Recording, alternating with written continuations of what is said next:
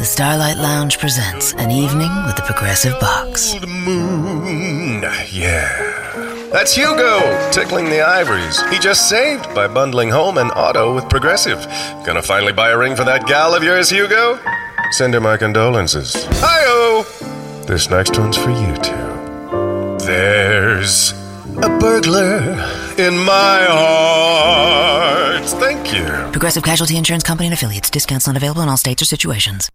This podcast is a member of the Voices of Wrestling Podcasting Network. Visit voicesofwrestling.com to hear the rest of our great podcasts, as well as show reviews, columns, opinions, and updates across the world of wrestling. New at voicesofwrestling.com this week. Case Lowe says goodbye to Mad Blanky. Warren Taylor looks at the passion of Puro fans, plus thoughts on Bayley, Enzo and Big Cass. And Rich Kraetsch deconstructs the notion that Triple H was punished after the curtain call. We got your reviews of NXT, Total Divas, Ring of Honor, Raw, SmackDown, and more up on the website. And as a reminder, if you're doing any Amazon shopping, please consider using our Amazon affiliate link. There's no extra cost to you, and voicesofwrestling.com is supported by a portion of the purchase. Go to voicesofwrestling.com slash Amazon, and you can also shop at WWE Shop. WWE Shop can be found at voicesofwrestling.com slash WWE Shop. Use discount code WWE Voices 5 at checkout. That's WWE Voices and the number 5 for 5% off orders of 35 or more. Voicesofwrestling.com will be your one stop shop for Road to Destruction coverage. Be sure to check voicesofwrestling.com for coverage of the entire tour, all at voicesofwrestling.com.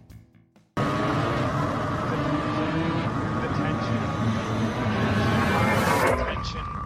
Do I have everybody's attention now?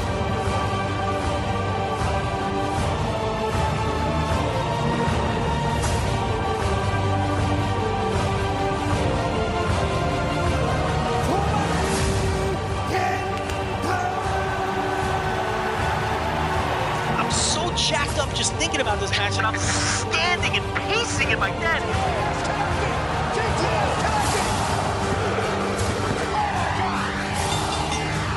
He's just Makazi now. He's not Okay, King so Makazi. so Mc- he's not a kid anymore. He's- he's a boy. 10 He's years a later. man Yes, now. he's It's man man Makazi. Makazi. He got PWS superstar Brian Mock. and he was gone in two minutes.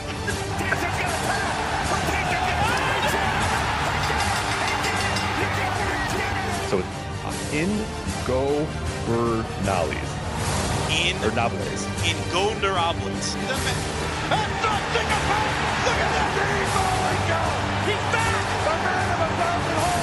You're missing a B there, but that's okay. There's a B. This is what I'm talking about. These letters don't go together.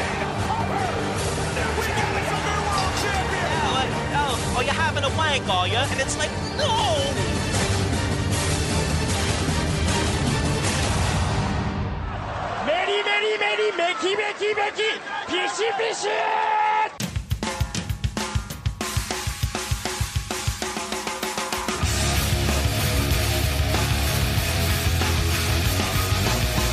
You are listening to the Voices of Wrestling podcast with your hosts, Joe Lanza X out and go listen to some boring podcast where they're, where they're afraid of their own shadow. Okay? Don't listen to Joe Lanza. Because Joe Lanza's not changing. And Rich Kraetsch. Give me a name. like him. Who delivers this guy in a big spot? Joe, don't yell at me. Like In, in the big spot, who delivers better than this guy? Stop yelling at me. I agree. I am internationally acclaimed broadcast journalist Joe Lanza, and I am here with. Wow. I gotta fix the levels. That was so well, loud. listen, What are you, you doing? asked you asked me to do the intro, and then you cut me off in the middle of it. Well, everyone's everyone's fucking earbuds are exploding. Okay, go ahead. Go ahead. Ex- Sorry. Excuse me, sir. Go ahead. Let me clear my throat. I am internationally acclaimed broadcast journalist Joe Lanza here with brand new Hall of Fame voter Rich Kraetsch. You know, I- I'm going to put you over, and then you cut me off. It's unbelievable. Oh well, no. Well, that's that's what. Yeah, yeah, it's fine. You know, y- y- you've worked very hard for It's this. such a rarity. It's such a rarity that you put me over, though. So I just assume it doesn't matter. So You worked very hard for this, and you complained about it for two years, and and that's really what did it. It's just the massive complaining and the bothering of Dave on the on the email where he finally said, "You know what? Here, just shut up. Just stop." and then I have this nice intro planned, Mm-hmm. put you over, and before I even get halfway through, you cut me off and you bury me. It's ridiculous. Unbelievable. So now that you're a Hall of Fame voter, Mr. Kraetsch, Mhm. um, after lots of hard work, Two long, arduous years. Yeah. all of your pals putting in the good word for you, including yours truly, Thank you. and uh, and and getting you in. Um, do, do you finally? d- d- Does it? See, here's the thing, though. Everyone was saying, Rich, why don't you just ask Dave for a ballot? But I can see why you didn't do that because No, that's, that's- like, that's- it's like inviting yourself to a party. It's it's it's Exactly it's right. Yeah. You know what I mean? You want to earn it. No, I, I want him to say this man deserves this, and here you go. It's like if you ever been around, sitting around the office, right? And someone's like, "Hey, you know, Ralph is having a party," right? and and and and you're like, "Oh, I I didn't get invited to Ralph's party," and they're like, "Oh man, go ask him. I'm sure he'll let you come." You, you never go ask Ralph. So, oh God, no, no! I go as far away from Ralph as humanly possible. That's I- I- embarrassing. I avoid talking to Ralph because then I feel like someone's going to say, "Hey, did you invite Joe or did you invite Rich or whatever?" So I just avoid Ralph the rest of the day. Yeah, because the last thing Because then I don't want the pity vote. Oh, hey, Rich, uh, having a party on Saturday. Do you want to come? Because I know that somebody already asked. Like he, I wasn't in the first pool to be asked, so no, I'm not going to want like the second ask. You know? everybody knows at that point that Ralph doesn't want you at his party, and it's just it's just a pity thing. So I And he's saying that, but he really doesn't want you to come. exactly. He, He's hoping that you're going to say no, no, no, no. Ralph doesn't That want you in his house. Yeah. Right. He thinks you're going to steal his silverware. There's something going on there. Ralph does not want you in his house.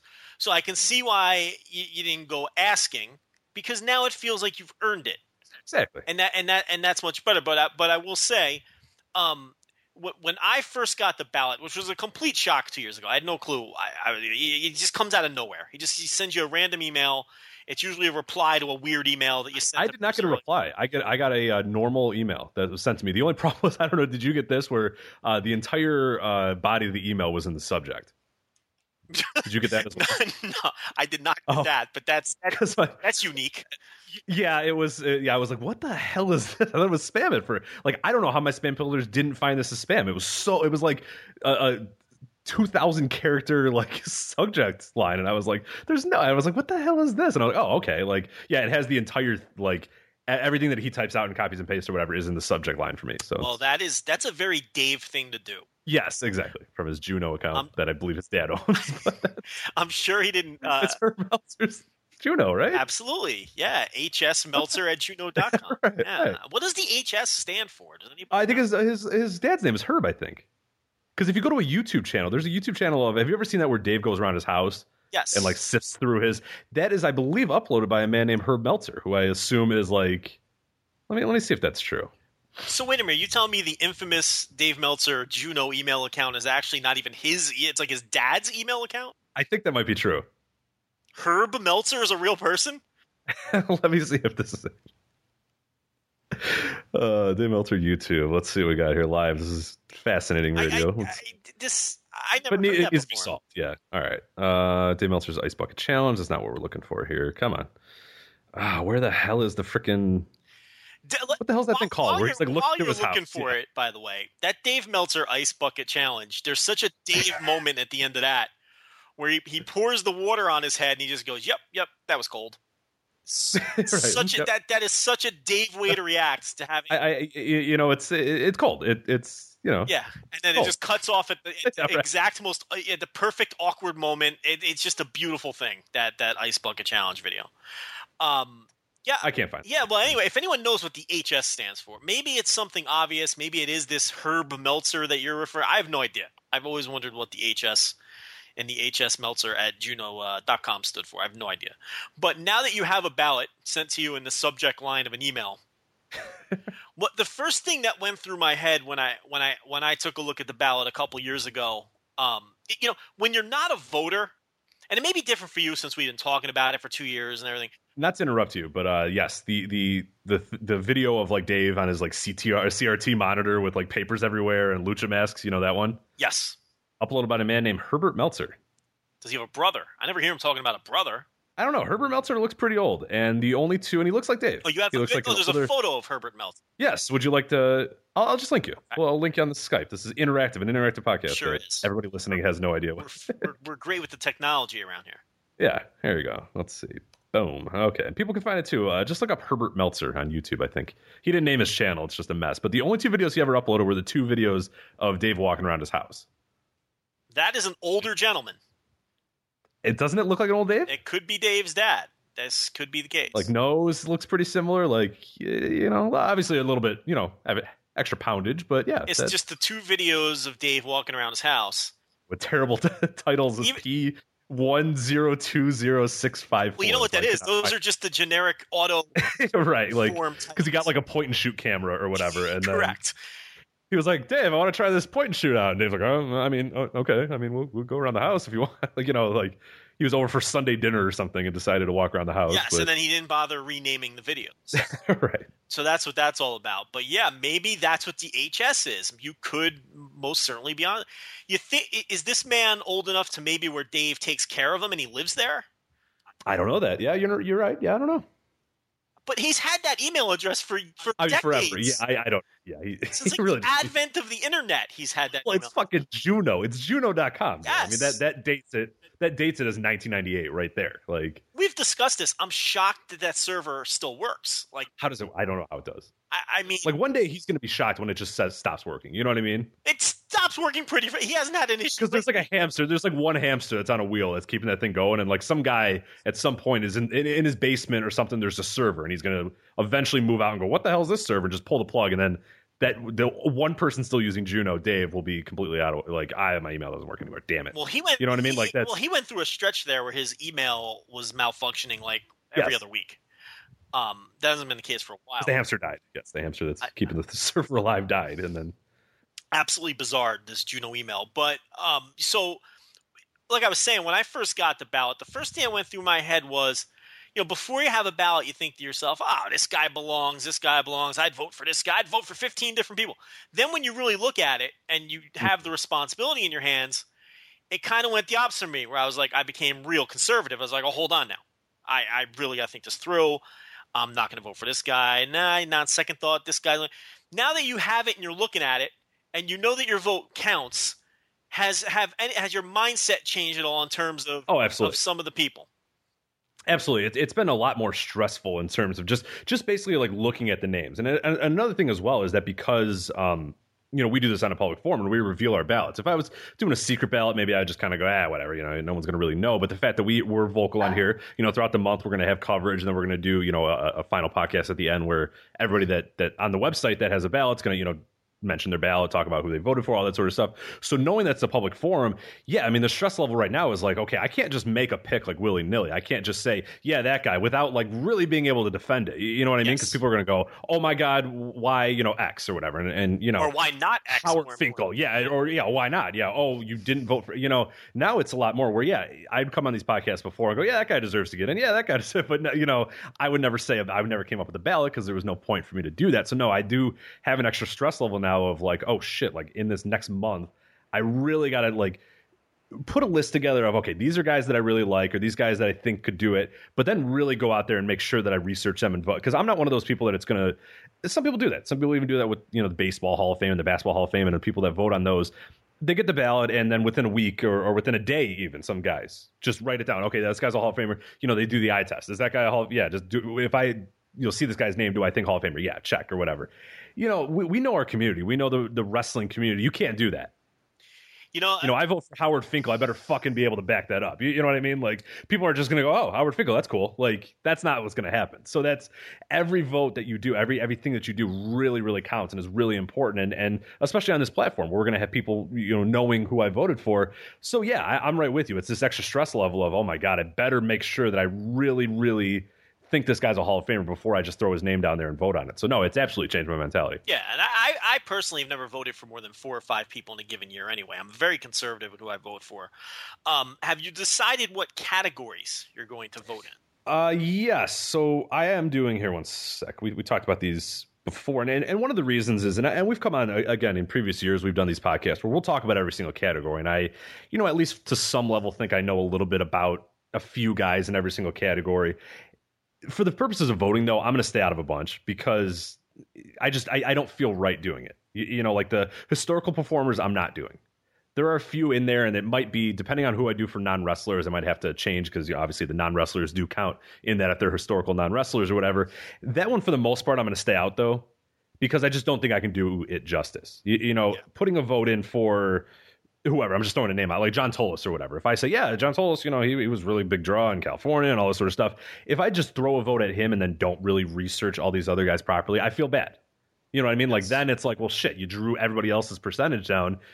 I'm not going to do that. So I'm not doing historical. Modern US, obviously, going to do that one. Uh, I followed Japan. I'm going to do that one. I followed Mexico. Absolutely staying out of that one completely because I I can't even begin to try to think of, of you know of doing the research for that and knowing that there's so many other people that do it and do it better and do it well. So yeah, they, that that I'm not really going to do. Uh, uh, wrestling in Europe, I also I'm probably not going to do. Um, we we've had a lot of discussions on this forum we, or on the forums and you know on these podcasts about the, that category and I feel like I know a decent amount about it but not enough where I really feel confident in voting um, and then the Australia Pacific Islands Caribbean I'm going to stay out of that one and then obviously I'll do non wrestlers so I'm going to do modern Japan uh, and non wrestlers but otherwise I'm to stay out of the rest just because I, I just don't think it's fair you know if I put a if I put one vote for one guy I don't want to drag those other guys down percentage wise because I, I just I'm not to be able to do the research worthy enough for historical or whatever. So I completely agree, and we talk about it all the time. I think um, a lot of people really need to just. Uh, there's probably some voters who probably need to just stay in their wheelhouse um, for that reason.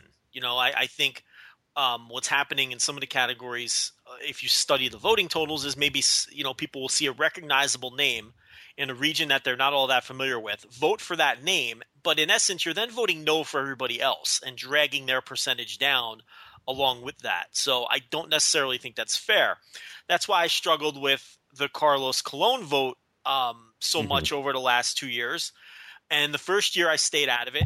And the second year, I, I really felt so strongly that Colon belongs in that, you know, I, I, studied the rest of those guys in that weird miscellaneous category and, and made sure that I at least had some kind of um, you know surface knowledge of their of their candidacy because the year before I knew nothing about you know half of that category. Just Mario Milano. I couldn't tell you the first thing about Mario. So you know, uh, you know, I I had people send me stuff, and I went over some stuff, and I felt comfortable enough to where none of the others jumped off the page uh, at me as Hall of Famers, except for my boy King Kong Czaja, who fell off the ballot.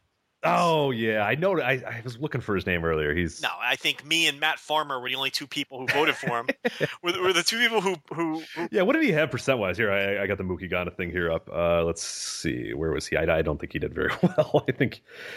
I don't think he had a. I uh, think it just came up. Uh, oh, he did. oh no, no, no. He had. Uh, oh yeah, zero. Yeah. So it came up as like no vote. Yeah. Right. So. He got, and I, I, and I know for a fact that I voted for him, and I'm assuming if Matt Farmer was the other person who asked to have him put on the ballot, and I think he was, um, I would assume that he voted for him if he asked to have him put on the ballot.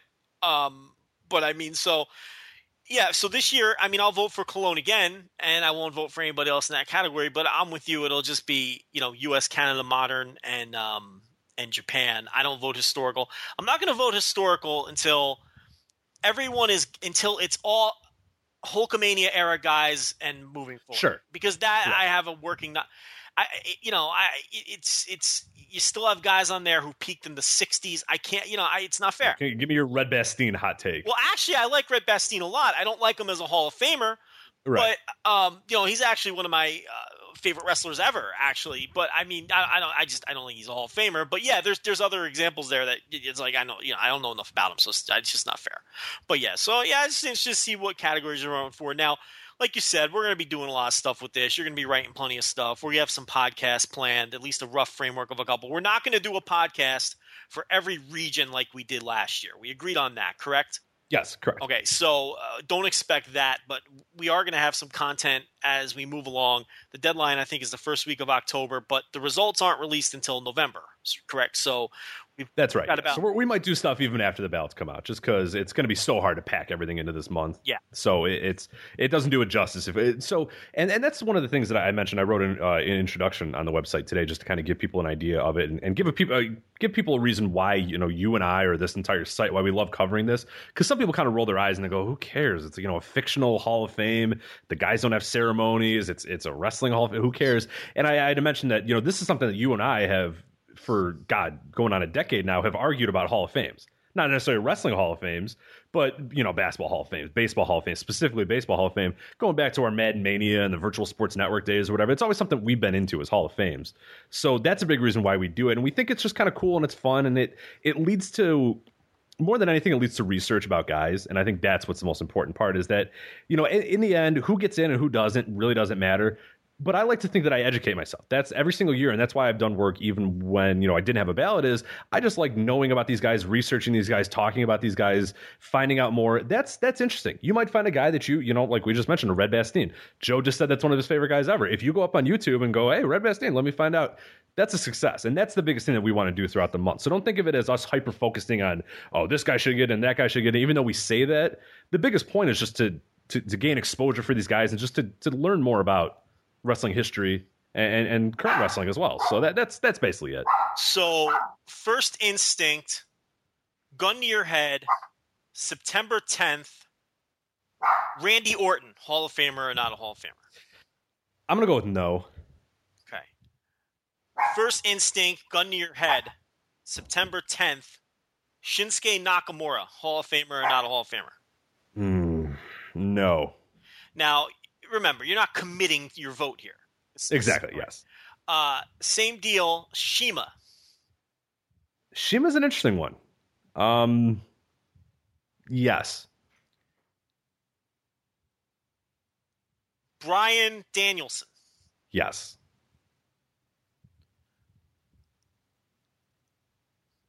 Who's the other new guy? Oh, AJ, Uh, AJ Styles is back. AJ Styles. Yeah. No. Right now, but he's a good contender for future. Not right now, though. Interesting. See, Bryan Danielson. I, anyone who's ever listened to this, um, it's a no-brainer. I here, here's the thing with Bryan Danielson to me. If you if you don't vote for Bryan Danielson, to me, that would be the same as not voting for a wrestler who is one of the greatest draws of all time. It's no different to me because he's one of the greatest wrestlers of all Right. One of the three criteria or whatever. He's just a knockout. I mean, he's he's you know, there's no discussion. I mean, he's one of the best. I mean, pretty much, I, you can't find anybody in this world, or, or you'd be hard pressed to find anybody in this world that doesn't think throughout the 2000s he was top three, top two, you know, wrestler in the world. Like, like no doubt. Yeah. So I mean, to me, leaving him out is no different than leaving out someone who was an all-time great draw, who was a mediocre worker, or I'll even say a below-average worker, a shitty worker. Um, but but the fact is, you know, even if Daniel Bryan never drew a penny, you know, to leave him out would be, to me is ridiculous. You can't. I mean, Agreed, one of the yeah. three criteria is is work rate, and and something I always try to stress it is not a drawing hall. It's not a Hall of Fame for great draws. It's just not. Even though it always skews that way. It's it's there's three equal components, and he was so and it even says right on the ballot that you either have to contribute something to all three of those areas or be so strong in one or two of the criteria that you can't be denied. And and and I mean that's Daniel Bryanson's work rate uh, description with T. So one of Yeah, the greatest exactly. workers of his era, and and you know one of the greatest workers of all time. To leave him out would be no different than to leave out. I, I can't think of anybody off the top of my head right now, but but someone who is an all time great draw. It, it, it would be just as silly. So I see him as an absolute no brainer. Sure. And I think the other thing that, that's interesting with him too is that, you know, yeah, you said that one criteria, he's got it. He's in, he's done. The other ones too, you can make cases for for both of those. I mean, the draw, I mean, the the, one problem, and I, I've tried to do research this entire year, you know, building up to Daniel Bryan being on this ballot. I've been desperately trying to find Ring of Honor attendance numbers because I want to sort of show something that, you know, yes, he was on the independents. Yes, I, I I know that some people consider that, well, you know, if he's on the independents, then how's he a good draw? Because he's only drawing 500 people or whatever, or, you know, 600, whatever the hell the number is, doesn't really matter. But I do think that, you know, no matter what, whatever you do in the context of where you are, it matters to me. So if a guy who who you know if Dan O'Brien every time or Bryan Danielson rather you know if he if he added 150 buys or 150 uh, you know attendance you know tickets sold or, or whatever uh, you know on Ring of Honor shows that's significant. If you do it in context of other guys in Ring of Honor if he's let's say the best draw in Ring of Honor from you know 2003 until wh- whatever you, you know like that's significant. To me that matters. And I know some people don't let that matter because it's like well you know he wasn't in WWE. He wasn't drawing ten thousand houses. He wasn't drawing fifteen thousand. To me, you can only do what you do. You know what I mean? Like at that time, Bryan Danielson could only draw in Ring of Honor. It wasn't up to him to draw ten thousand in, at WWE or whatever. He couldn't do that. But then you also look at when he goes to WWE and he's in the second highest grossing WrestleMania of all time as the main eventer. He Bryan Danielson is not a Hall of Fame level draw, but they built a WrestleMania around him. Right. Um, he was for a while there while John Cena was out injured, the most popular wrestler in the company. Uh, and look, none of those things. It shouldn't matter anyway. Though. None of those things standing alone are, are Hall of Fame qualifications, but they add enough to his to his uh, to his resume as a draw to where because he's so overwhelmingly qualified as a worker that those are nice little things to add to the resume. The fact that he had a WrestleMania built around him and uh, he was at worst, you know, the number two baby face for what two a year and a half, two years, whatever it was. Yeah, about it. Uh, yeah, about that. Um, and number one when the number one guy was out injured. Um, so I mean, and then you know the third category is positively influencing wrestling in a positive way. You know, the influence, um, which is of the three categories, maybe the most subjective of all but I mean, I think there's no question that he was a highly influential wrestler for his time. Sure.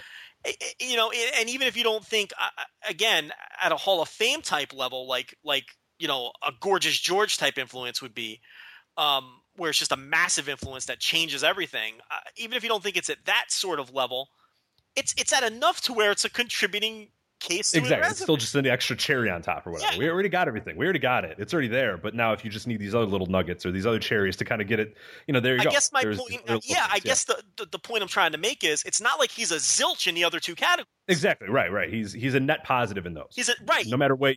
Right, he's not a negative in any of those two categories. Exactly. He, those don't, those don't take away anything; they just add. He has so, a minor case in the other two categories. Right and and he has an overwhelmingly positive case in one of the three categories, which is enough to me to make him a no brainer.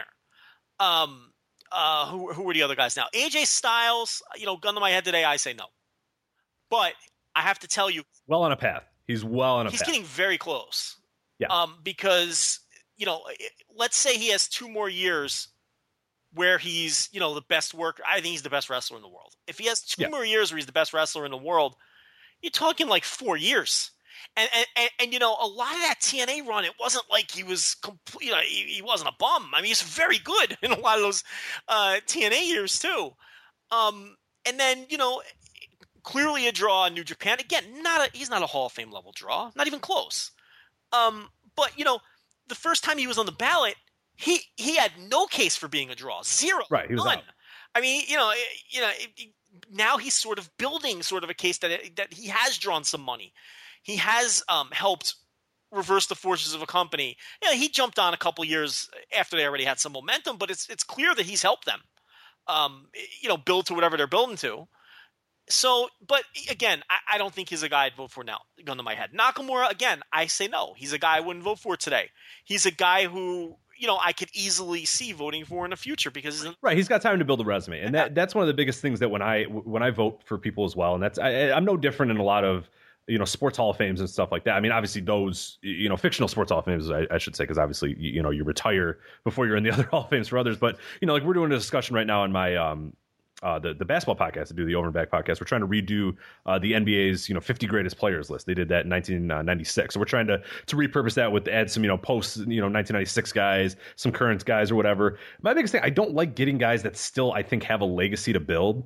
Not because I don't think that they're you know worthy. Like if Nakamura retired tomorrow, you know it'd be tough to make a case for him, and I probably would say no still. But at least you know it, it'd be a different case for me. It'd be a different way of thinking about it. Where you know I, I, think he's got time to build on it, and that's why I don't really want to vote him now because it seems kind of disingenuous, as you said. Like let him, and it's the same with AJ Styles. Let let's see in a few more years. It might be a no brainer in a few more years versus being a oh really uh, you know you know what I mean. Yes. Like it would almost be if Styles got in this year, I would be and you know obviously I'm a huge AJ Styles fan, and I don't think he's you know not worthy of it. But if he got in this year, I kind of go like yeah you know that was you know, I I don't know if he's really that worthy. Whereas in two years, if he keeps doing what he's doing, he wins a wrestler of the year, you know, he wins a most outstanding wrestler, he continues to be a draw, that sort of stuff, then he really deserves it. And then it just feels better.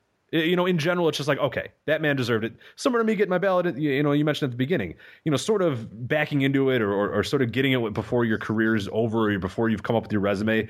That's kind of weird. I like the idea of a, a guy that's really solidly, you know, definitely earned it. And maybe he's done. Maybe at that point he, he's done. I like that a little bit better. And that's why Daniel Bryan, who I kind of, for all intents and purposes, think he's kind of done, uh, at least on a major, you know, WWE level. That's why I don't, uh, you know, mind putting him in. So for people that are saying, well, what about Daniel Bryan? Like, I, I kind of think that's over. So that's Uh, look- and, and and Shima's got enough historical significance in my mind. We we'll get to him in here in a little bit, where you, you know I don't think he's going to add anything to that resume. He's pretty much set his standard, you, you know, or, or or set his resume, you know, for the Hall of Fame is is already there. That's true. Yeah. So yeah, that, that's a good point. Wherever you stand on Shima, it really isn't going to change much moving forward. I, What's he going to do in another year? right. I mean, he's already winding down, or winding himself down. Um, you know, the the thing with Nakamura is, I mean, you know, he he he. The, the, the fir- before the charisma explosion, you know, he he he was a guy who people thought was a good worker. They no one, you know, he wasn't the worker he is now. Um, you know, five years ago and before and previous to that, his wasn't. I mean, he was a real hit or miss guy who he would wow you with incredible matches once or twice a year, and then he would lay a million eggs. And you know, in a lot of ways, other than last year when he won the Flair Thesz, he's still kind of that guy. He's still a guy who will go out there every now and then and lay an egg. And you know, far more often than the other guy. When does AJ Styles ever lay an egg in New Japan in a big time match? When I don't think I've seen AJ Styles lay an egg in any. That's what I mean. Like, he- any promotion, really. I mean, yeah, I mean, when does Tanahashi lay an egg in a big time? other than the overbooked, you know, TNA matches where he didn't stand a chance, AJ Styles almost always delivered. And I've I've seen him in live events all across the country. I've seen him in different places. The guy, I mean, no matter what, he pretty much always delivers. Yeah, and I mean, it's it's you know, and I'm not trying to bash Nakamura, but when you're talking about the Hall of Fame, you do have to bring up people's negatives, and and if, if you're gonna be fair about it, and um, you know, I just I I just don't see him there now. I thought um, to transition to, to Shima a little bit, and then we'll get off this. Really, we'll go over to new candidates because we're gonna do plenty of Hall of Fame. Yeah, So- absolutely.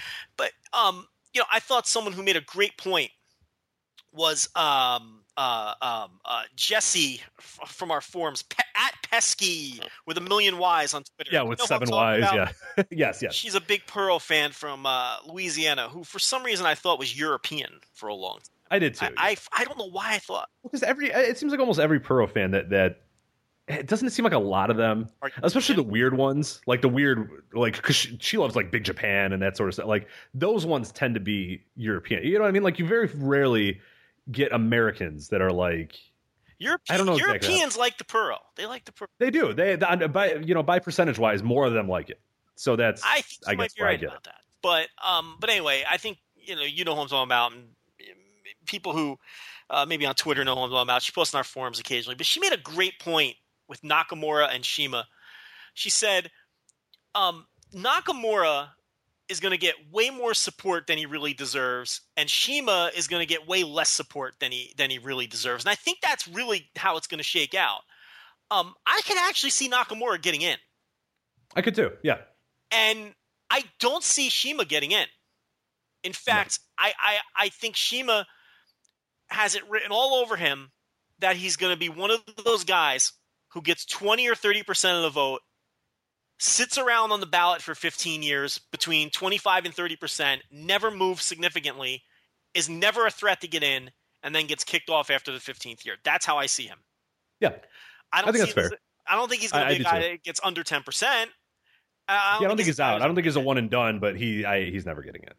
And the thing is, he may very well be a stronger candidate than Nakamura right now. He might not be a stronger candidate than Nakamura in the year 2020, but right now I think he might be. Um, you know, in terms of uh, you know, the influence category, in terms of um, you know, even even the ring work. I mean, who's been more consistent over the course of their careers? If we're being honest, it's been Shima. Um, you know, maybe Nakamura's highest end stuff has topped out higher. I don't know if Shima ever had a match like Nakamura has had, you know, against Kota Ibushi, um, or or this recent G1 final. You know, I, I don't know that he's ever peaked that high. But, you know, over the course of his career, I mean, you won't find many guys who have been as good for as long as Shima has been. And then you factor in um, the fact that you know Dragon Gate has been a sneaky number two promotion in Japan for as long as it's been, and make no mistake, even though they rotate their champion and they have their unique way of booking, Shima's the guy in that company. I mean, Right. you know, let's be honest. And you know, you know, even though they've been a sneaky number two, and I'll tell you, there's there may have been a brief period of time right before New Japan started to really take off again. They might have been the number one promotion in Japan. Now, it may have been because everyone else was down, and not necessarily because Oh, sure. No, absolutely. Yeah, yeah, yeah. I mean, uh, that it's but they're just that steady train that just does good, not great business, and they have been doing so, you know, for the last eight to ten years, where they've really gotten it going, and they've just been th- that steady promotion that stays in their lane, and at worst has been the number two promotion, and at times may have been the number one for a brief period of time, because you think of that 2009, 2010, who you know what was stronger than Dragon Gate? Japan? You could really make an argument they were number one briefly Yeah. and they were expanding. You know, the United States during that time as well. and Europe. You know, Yeah. Dragon Gate UK is a thing, more so than Dragon Gate USA is. Now, Dragon Gate USA is dead, but you know, uh, they were influential enough to spawn two, you know, promotions in other continents. You know, independent promotions, but you know, it's something. So you know, it's and again, the problem too with Shima is people are going to look at Dragon Gate's business and say, well, they don't have any. I, I'm not. I'm not positive they have any five figure attendance that they've ever done five figures. I don't think they've ever done ten thousand fans for a single show. Someone may be able to correct me, but I don't. yeah, let me. I I can actually find out. I, I don't. I. I don't think that they have. I think Yeah, give me give me a few minutes and I can fire sure. I, I'm. You know, their big shows do between six to eight thousand fans. I think maybe they've topped out a couple times at nine thousand, and even those figures were dubious. Um, look, I like Jae as much as the next guy. Everybody owes a debt of gratitude to that dude. He helps everyone around the world who speaks English um, follow Dragon Gate. But he report the attendance he reports is the attendance that the company reports. So I mean, you know, it's those aren't the most you know trustworthy figures that you're going to find on iHeartDG.com. I don't think they've ever drawn 10,000 fans. Um, but yeah, I'm having trouble finding it, so uh, yeah, I, I, I, I don't think so. I don't think yeah. they have. But but the thing is, it's like you always say though, and like you spoke about a few minutes earlier. What about the con? You know, so old school voters are going to say, ah, they're not a big time promotion. Dave even wrote in the newsletter this week that he doesn't consider them. You know, he said WWE, New Japan, AAA, and CMLL are the four big promotions in the world right now. And it's like, you know, I disagree with that. I would put the uh, Dragon Gate. No one's on WWE's level, and really, no one else is on Dragon in New Japan's level. There's like WWE is on its own level, then New Japan, and then there's everybody else. And it's like, um, and the gap between WWE and New Japan is way wider than the gap between New Japan and the two Mexican promotions. But I mean, I would put Dragon Gate right there, uh, maybe a slight notch below the two Lucha promotions. I consider them a major promotion. The, your older school voters are going to say, ah, who cares? Seven thousand fans, eh, eh, you know. In, in my day, uh, you know, uh, you know, Buddy Rogers was right. But look, it, it's context. Context is key. Right. And in the context of modern wrestling, Dragon Gate has done a tremendous job, and that's Shima. So, um, you know, but uh, like I said, I don't think he's ever getting in. But long story short, I do think he probably has a better case than Nakamura right now. Absolutely, I agree, and I think uh, you know on the last attendance point, then we'll we'll move on. We'll go over the uh, the, the remaining uh, uh, new entries, but I think the attendance point is is a thing that that always sort of irks me, and I think it's going to be a while until people sort of adjust, or if they ever adjust. And I'm not saying they need to, but I think there's there's something to be said for for really being more aware of context and being more aware of. of not simply a raw number of like you said 20 you know 10,000 has Dragon Gate drawn over 10,000 no I can't find that you know that doesn't invalidate them because they, they stay in their lane. And, and for better or for worse that's what they do. They stay in their lane they do their, their they run their same buildings and that sort of stuff. But when you put them up against other japanese promotions at this time as you said in, in 2009 to 2010 they were one of the best you know when you look at that 7,000 they get, compare that to what All Japan is doing now, that's impressive then. So you have to figure out this pool of of fans and then who who's taking that chunk of the pool. That that's my biggest thing that I always come up with for attendance is that yes, I I it, it would be great if everybody was putting 10,000. You could very easily tell this promotion's doing great because 15,000 people are coming to their shows. That's really not happening. One promotion can do that. New Japan can do that. That's it. That's it. And they can't do it that consistently either. They can't do it as consistent as All Japan did or, or, or New Japan in years prior. That doesn't make what New Japan's doing right now any less impressive, though, because there's far less fans. Probably. Contextually, it's it, Right. It's like uh, you know, a couple months ago, uh, AAA, I forgot what show it was, but they popped the big house, and you know, I made the point on Twitter. I said, you know, that's whatever it was, the second or third ten thousand plus house that AAA had done this year, and I said to people, how many promotions you think are going to do that this year? You know, it doesn't sound impressive historically, but it's impressive right now to draw ten thousand fans. You know what I mean? And right. Just the, the pie is smaller. I mean, and so I, I think if a promotion like Dragon Gate can get you know, let's let's hypothetically say, and I I don't have any numbers in front of me. Let's you know, if we put together all the Japanese promotions or whatever, if they can get say forty percent of that pie, that's significant. I think. They've been look in a sense that, that promotion's been drawing, uh, you know, relatively speaking, a lot of fans for a lot of years now. Exactly right, and I think that that's the relative is very important. I think, and that's that's one of the issues that people and, and I get it. There are some people, and it happens in the Baseball Hall of Fame as well, that people say, well, you're not, you, you know, how famous can you be, or how great can you be if you're only doing X or whatever. If you know, and and one of the things I say is is look at you know again we, we mentioned the context we mentioned again there's going to be Hall of Famers in this current era of you know baseball that we're talking about that are going to have you know 350 home runs and that's going to be really really fucking good because guys don't hit home runs in this era right now. Right. The stadiums got bigger. The the balls aren't juiced. The players aren't juiced. The pitching is better. You know what I mean? Yes. Like that sort of happens. So yes, there are guys that in the '90s that hit over 500 home runs that aren't getting into the Hall of Fame. Sammy Sammy Sosa is never Sammy getting is, in the Hall. is a great one, yeah, and and there's I mean there's other there's non you know obviously PD Sure, sort of Greg guys. Vaughn, that if you want to, Greg Vaughn, people like yeah, that. exactly. Fred McGriff is a guy who I think is what 499 or whatever, or, or he might have eclipsed 500. I don't recall if he did or not. But these are guys now that because of when they did it, that 500 home runs was nothing. But then again, if you put Fred McGriff in the 1920s, he's a first ballot His Hall of Famer. yeah, He's, oh my god, the yeah. numbers, right? Correct. Exactly. You're going, oh my God, Fred McGriff is the greatest player of all time. It's unbelievable, you know, what he, he was able to do or whatever. You know, if he retires in 1921, he's a first ballot Hall of Famer, no doubt, right away. Whereas then in the 90s, he's not. But then if you brought Fred McGriff and all of his stats to today's game, now you're talking about a guy again. So it, that that would be in, or that people would say, wow, I mean, he's got 500 home runs. The next closest has, you know, 375. So that matters. The context of it matters. And you can sort of say, no, no, no, the benchmark is X. The benchmark is this. 25,000, you know, sellouts or you know 25,000 you know attendance figures or 10,000 or whatever you want to use but you can't I mean what was used in 1974 isn't I mean it's 2015 the pie of the people that watch wrestling there's f- so few people Okay, are- so let me give you No. a counter argument then. yeah Okay, because I listen, I'm all for context arguments to a point. Now, I don't know if sports statistics are apples to apples to this, and I'll tell you why. Okay Is part of the reason that the pie is smaller because the is that because that these guys in this era are less charismatic and not as big as stars, and then hence not as worthy as being Hall of Famers. What do you think of that? That's uh, yeah, and that's and people have said that, and I, I to agree, I, I understand why people would say that. And I, I, you know, it's it's hard to argue that in some sense, but I do think, especially with the way the business has changed, where it's it's it's WWE or nothing. In 1974, in 1983, I mean, more now more than ever, it's WWE and then everybody else. You know, yeah.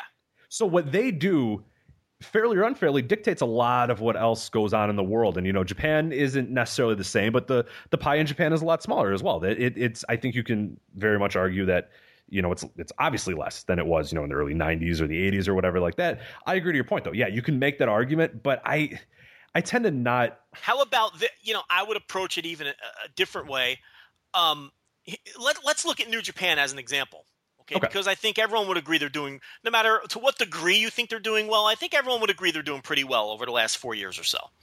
Um, you know, if they were doing the level of business, the exact same level of business they're doing now, but they did it immediately following their real hot period in the 90s, as opposed to following uh, you know, where they were almost dead. That's the, I think that's the context argument you're speaking to. Because if if they were doing the exact same business they're doing now, coming off that hot period in the '90s, we would all consider this period of time a failure, and rightfully so, Yeah. because the business would be going in the reverse direction. But but look at what they were following. The stars in New Japan now helped dig them out of the hole they were in post Inokiism. And a lot of those guys are the same guys, but give them credit because those guys stuck it out and they eventually did connect with people. And now the company is moving upward. But that is your context argument right there. right When you're doing the business New Japan is doing now, but it's on an upswing, a massive upswing, that's more impressive than obviously more impressive than doing the exact same business if you're coming uh, on a downward slope. So that's kind of the way I would approach it. it it's it's not just context yeah. in terms of okay, there's less promotions doing 10k houses and there's less overall 10k houses. It's where are you coming from? Is is is where is to me is where the argument lies. What what where what came before you? To me, that's the important part of the context. Yeah, well, and you mentioned another another good example for people is you know All Japan. Let's say this current All Japan name it guy, he just catches Let fire. Miyahara, perfect example. Miyahara, they say you know what, fuck it, let's do on. it. Yes, right, let's do it. Now all of a sudden they're selling out Korakuen every single time. They're going to Sumo Hall sometimes here and there. Does now does me and then this happens for five years and Miyahara is the top star in there. They you know they'll they'll draw you know nine thousand every single night or whatever. Or they'll they'll you know do some Sumo Hall shows here and there does now Miyahara not worthy because well Kenta Kobashi and, and Misawa and those guys did a lot better they in sold the 90s. out you know Budokan right. for five Budokan every single years. time. I mean, they, those yeah, guys right. fart in an arena and tw- fifteen thousand people came or whatever. So does that make Miyahara then less worthy of being a Hall of Famer, even though he took them from God, what two hundred people coming to their shows to now they're selling out nine thousand every single night or whatever? because he isn't the level of Misawa and Kobashi and, of what they and, did, and doing it with a smaller pool of fans to draw from, Right. Again, and that's that's what I think tr- is, is and important. bringing some fans back, which is harder to do than sustaining fan. I I totally get your point.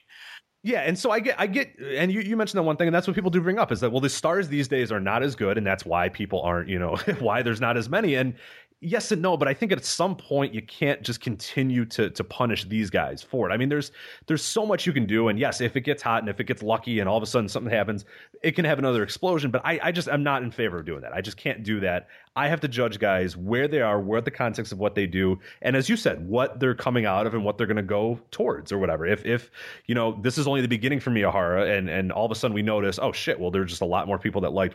You know, All Japan never goes. I mean, it stays, but then you can still make the case that he still brought them from nothing to something. So it, it's.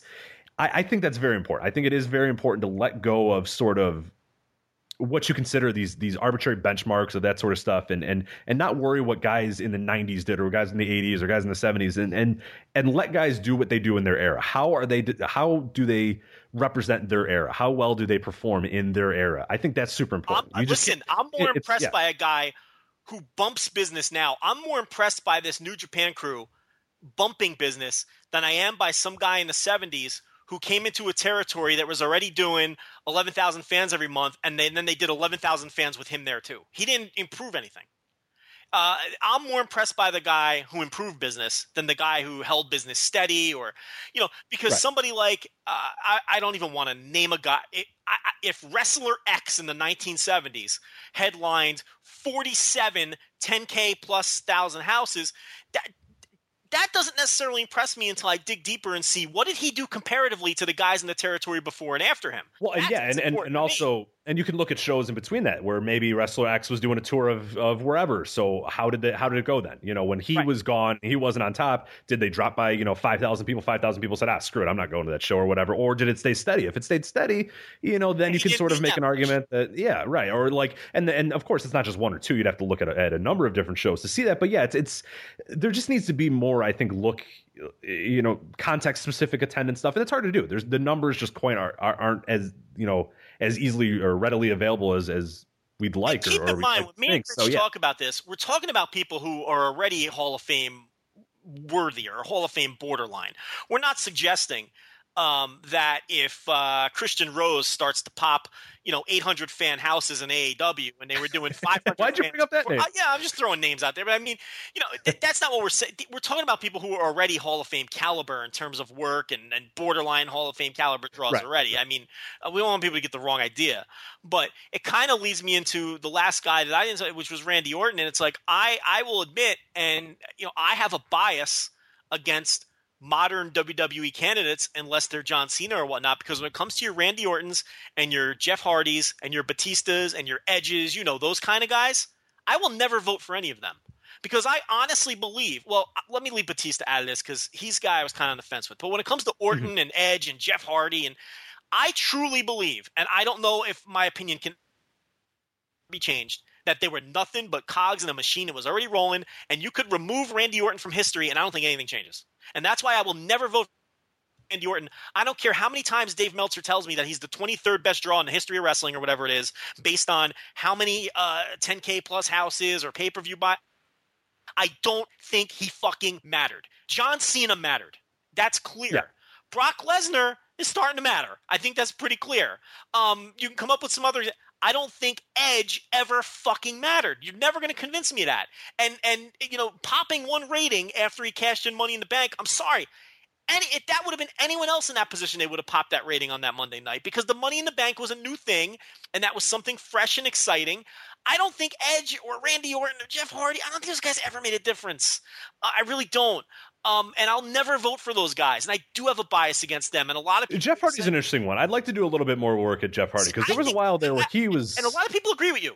But Yeah. I, I've looked at it and I don't see it. I, like, you know, Meltzer says all the time too. Oh, Jeff Hardy, he was arguably the top star in the company for sure. I don't see it. I never saw it. Um, you know, you know, he moved the needle a little for TNA too, which might because no one moves a needle there. So maybe there's Right, he was. Remember. I mean, we- when we first started this podcast, we used to laugh. I mean, the things when he would main event a pay per view, all of a sudden there'd be this extra thousand people that would buy it, like every single which time. Percentage you wise was huge for them. Exactly right. So that that's and that's what we talk about context stuff is like yeah he was adding you know you know fifty percent of the, to the pay per view buys you know on, on every time he was main eventing. So that that's I, like I said I'd have to do a little bit more research on him. I've done research on Randy Orton and I'd like to do even a little bit more. I haven't really found it that Randy Orton was anything. He he was If anything, you know in the you- rec- if anything, you found that he's hurt business. Exactly. Yeah, he was for a while, and he uh, like everything I found of, of looking at you know him versus shows where he wasn't on and that sort of stuff. Went for a while for the first few years that Randy Orton was a thing. He was a draw. I mean, people you know didn't they didn't turn away. They they added buys. They added you know maybe it was it would stay neutral anything like that. And then as it went on, I mean by God 2009 ish, I think he he got a little ticks here and there. And then from like 2011 until you know the present, if he's on a pay per view, or if he's on something, it, it was nothing. It was just nothing at all. Like it did absolutely zero extra business and it hurt business. People were clearly bored by him or something. So again, I'd like to do a little bit more research on that. But yeah, as a draw, he doesn't really quite do it for me. And and I, I for the WWE guys, and I'm sort of with you as well. I tend to first look at how are you as a worker, what is your historical significance, and then I'll look at the draw because WWE is so hard. And as I mentioned earlier, I think it's WWE and and you know I said WWE and the other guys, and as you said, it's sort of it's a machine that just kind of goes on. It's a brand. It's very much more than any other time in wrestling history. WWE, you- go to a WWE show because WWE's in town. Big, you know, Big I don't- Big Show's another example of this. You know, Right. he's back on the ballot actually, so this is relevant. He's another guy where you know Meltzer will do these things and tell you that he's the 17th best draw of all time based on these numbers, but come on, did he really matter in the grand scheme of things, or did or did it matter that he was wrestling John Cena and the Undertaker? You know what I mean? To me, it could have been any, anybody else in that role. I, I, I, I listen. I lived through the through the Big Show era as an adult. Okay, in my gut, he didn't make a difference. I, he just didn't. I'm sorry. I, I, Right. I you know, and um, you know, him and, and and Orton are very similar in that regard. Um, I'll never vote for those guys because, and it's just it's like you said, and maybe that's unfair and wrong, and maybe I'm off base. But the thing is, it's so impossible to prove in this era, especially now with the network where we can't measure pay per views anymore. either. Yeah, it's over now. Yeah, that way is over. So we got to find a whole different way. to- and it was it was hard enough when we could measure pay per views. Right, and that's and that's the why I brand those versus guys, the wrestler. Now it's even more impossible to do. Yeah, and I said with, with those WWE guys, and that's why I'm, you you know, now obviously starting this process. The biggest thing I'm going to look at with those two is the other two criteria. Okay, historical significance, and then in ring work. You know, a, a great all time great in ring worker. Yeah, Big Show and Randy Orton. that. I mean, that's not for me. I mean, some people might say that. I don't think so. I think Randy Orton's pretty a, mediocre. a Hall of Fame level, I mean, come on, not I mean, Hall of Fame levels tough for me. And historical significance, I mean, yeah, Randy Orton's a you know seven thousand time you know WWE champion or whatever, but you know, again, context matters. You know, what's his a- what's his historical influence or there's nothing there. exactly, yeah, right. I mean, you could bring up multiple you know titles, but again, we talk about the context thing again. If he was a seven time WWE champion in you know 1986, whoa, oh my god! But no, now it's you know who cares? You know, Edge is 42 time you know WWE champion in numerous when you add in all of his titles. That doesn't mean anything though. There's so many titles going around that that you know that X amount of titles doesn't really mean, oh, well, they really said he was the guy. You, you know what I mean? Like, did they really think Randy Orton at 17 different times was the guy in the company? You, you know, it's, it's, you can't use that anymore. You can't really look at that. So you got to look at, yeah, historical significance. And that's, as you said, it's very subjective.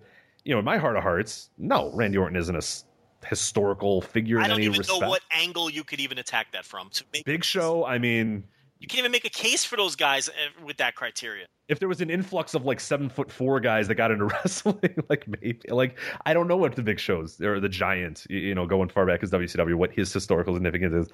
Edge, I the mean, fact of the matter know, is, if you're Kane or the Big Show or Randy Orton, and you spend 15 years in that company, you're gonna you're gonna place highly on lists like that. Um, and I and I'm not necessarily sure it, it whether it's cause or effect. You know what I mean? It- Right. in my opinion, it's just it's just you you stuck with a company that already that where the brand is the draw primarily, and and and you were lucky enough to main event some house shows because eventually, if you're at the company that long, you're going to main event some house shows and and you know unless you're Heath Slater or Zack Ryder, and can you believe those guys have almost been in that company for ten years? Can you believe Yeah. that? Isn't that crazy to think about? it's there was somebody I Kofi looked at the other day. too. Kofi Kingston's another one. Almost ten years. Yeah, you, you were bringing up uh, because you were doing that. You're, you're tweeting those out. Who the hell did I look up? And I was just like, oh my god! Like like we always talk about. We look at like those first FCW matches they're in, or the first you know Deep South Wrestling. If you go back for some guys, and you look at the other guys in those it gives lists, you and it's great like context of how long they. it's like oh my god, who was the guy that I was looking It up? was probably Ryder or Slater because that's what I wrote about in the Superstars. Ah, who the hell was it? I I'll have They, to figure they, out. they started eight years ago and nine years ago, respectively, in the company or something like that. And their their first matches were against like Derrick Neikirk and Right. guys that you haven't Like, oh thought my about in a decade. You know, and it's it's you know they were in deep south, and you know it's it's like it, it, it it's crazy. It's it, the, you know um it, it, the, the clock has to be ticking on these guys. I mean, I, I actually like both of those guys a lot. I think they're valuable in their roles, and I think they could do more with Zack Ryder. Um, look, because to me, anybody who's more over than the level of their push for as long as he has been, there's something there. I'm not saying he's a WrestleMania main eventer, but why on earth is that guy over? He gets he's been getting beat like a drum for nine years, and he still gets a pop when he comes out. I mean, I figured out who it was. It was Jason Jordan. You know, you see him on NXT, and he's like they they they present him as this young upstart, and he's like this young guy or whatever. His first FCW, he goes back as far as FCW. Uh, it was Biggie Langston and Calvin Raines wow. defeating Jason Jordan. Who was his partner, Joe? I can't even make a guess. Abraham Washington. Wow. Yeah. that's Jason Jordan, who is like you would think when if you really didn't know this and if you didn't look this up, every time he comes out, they act like he's this young upstart that's like on his way, and like the guy's been there since 2011, like Yeah. like mid 2011. It's just it's unbelievable sometimes. Yeah. Four years. Going on five years next, you know, it's in Doing uh, doing hip tosses in the performance center. Can you imagine? Like So that's the kind of guy. If he ever makes it to the main roster and he sticks around for five or six years, he, you know, you're not going to realize that he's been in the company over a decade at that point. It's it's it's it is pretty wild to think about. But yeah, so we'll be doing a lot more Hall of Fame stuff. That's just a uh, quick overview of some of the newer candidates. actually, here re- real quick, I, I want to run down this because there's one Only more guy. about- I think only to about talk an about. hour, but you know, Yeah, that's fine. Cowboy Bob Ellis. I don't think any of us have a strong Cowboy Bob Ellis thought, but uh, Bob Geigel. What's your Bob Geigel thoughts?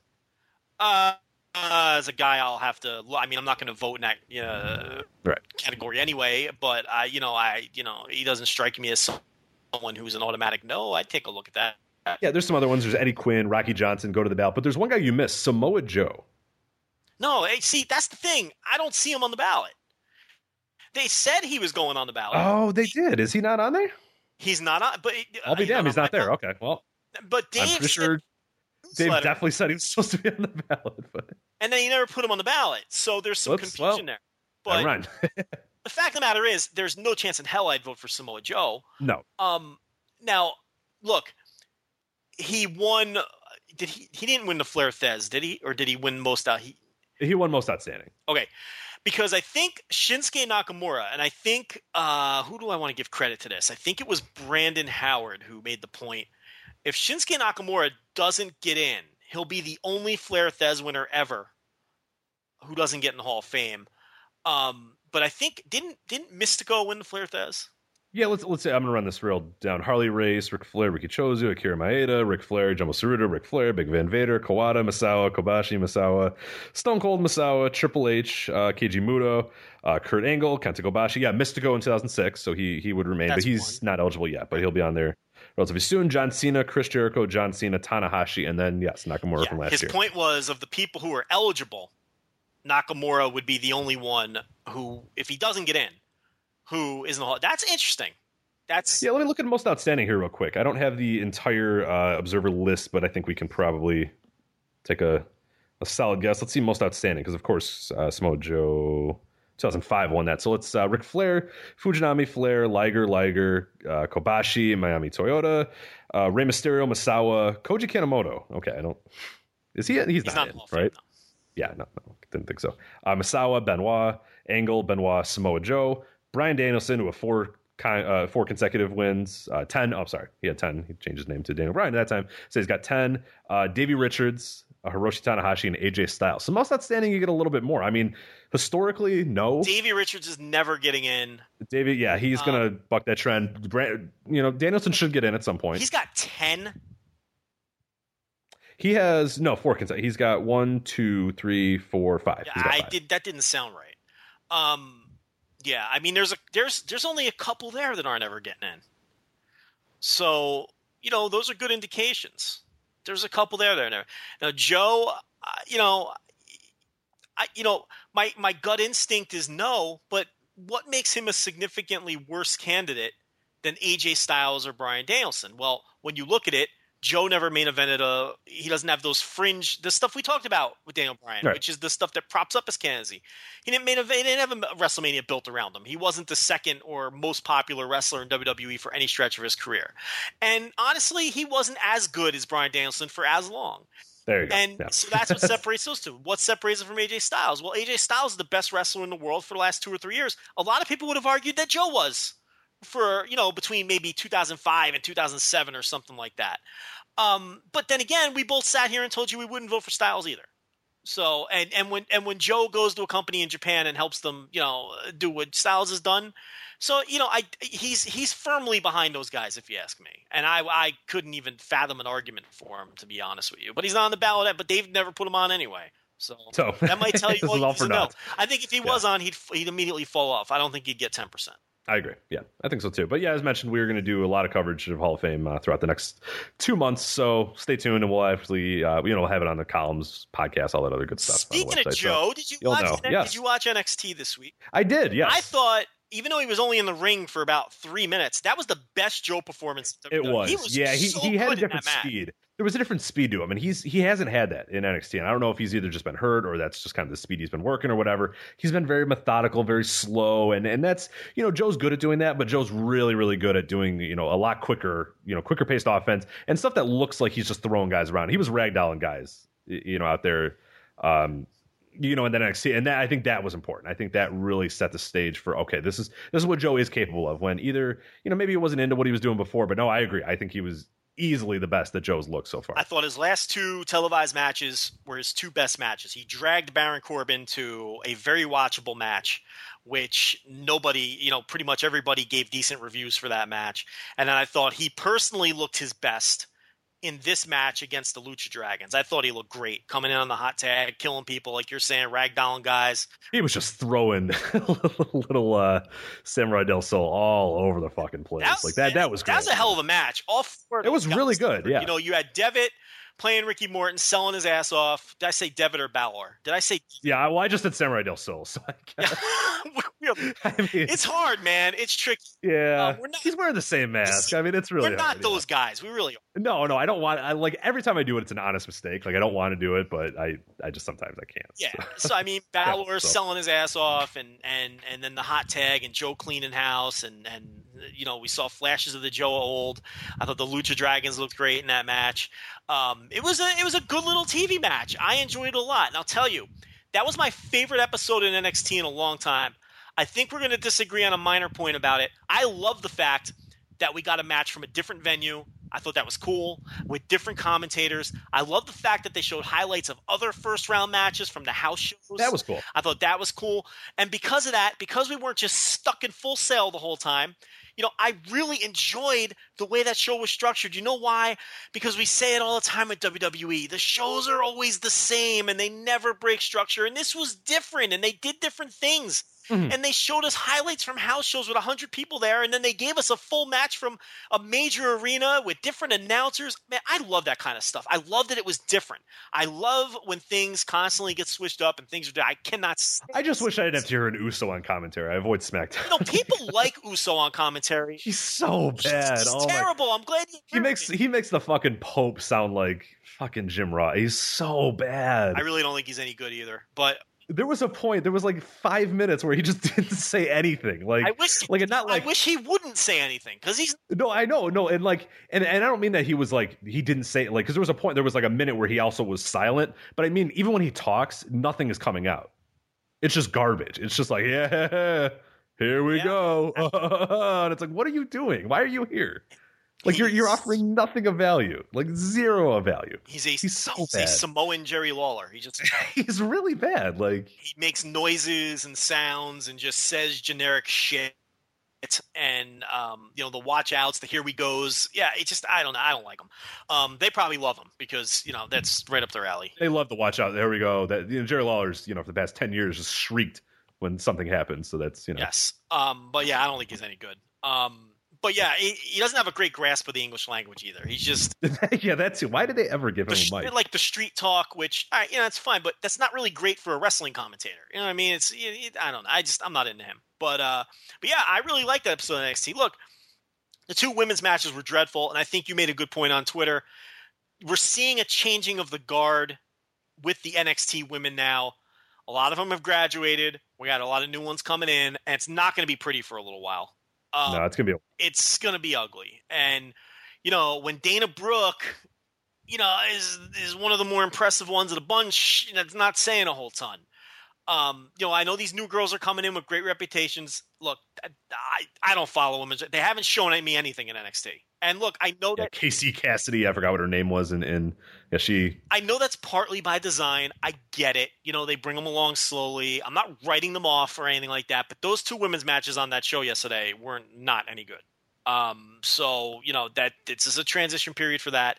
I love this Dusty Rhodes gimmick. I love this. Oh, it's so cool. It's just the coolest thing. I love the fact that there's matches on house shows, on you know before Raw, uh, you know in full Yeah, I didn't know they were going to do that. I didn't know they were going to kind of be, uh, you know, in their own little context, in their own little world or whatever. That was really, really cool. Now, you know, I will there you know, I have a minor gripe here and I'm going to take another swipe at the network, but you know, if you're going to have all these matches all over the place and you're going to have a camera run in and you have your a network that people are paying 9.99 for, how about a little subsection where you show all those matches in full? Would that kill them? You know what I mean? Would it would it kill them to have No, I mean they, they've because you know one of the things you could say is oh they don't want to show because it's like a low rent type of thing, but they showed the damn clips on the, the That's show, so who point. cares They at that point, clips, right? So we're exposed to it. My whole thing is maybe they just don't want to expose those wrestlers in full. Sure, uh, yeah. because a lot of them aren't the guys on TV yet, and you know the Drifter was in those highlights. The Drifter, yeah, he's not ready yet. He's not ready for the, the main roster yet, or the main TV yet. So you gotta gotta give him some time. t- I agree. I don't really care. I, I'd fucking put everything on that network, man. If I had that thing, like in terms of live stuff, if we had cameras rolling, why not? Put it on. You know, You know, I'm not even saying show it live. I'm what I'm have have a little section. live to tape. Yeah, live to tape. You, you get. I mean, they got people or, or not. You edit it in a week. I don't care if I see it in a week. How Just- have yeah. a little box on the screen that says Dusty Rhodes Tag Team Invitational, and then all the matches are in there. I mean, you know, they have the perfect setup for it. You can do it. It's easy. And, you know, let the geeks like us look, no one's going to watch it but people like us. You know, your WWE Universe guy is never going to watch it. So what? You know, it, throw us a bone.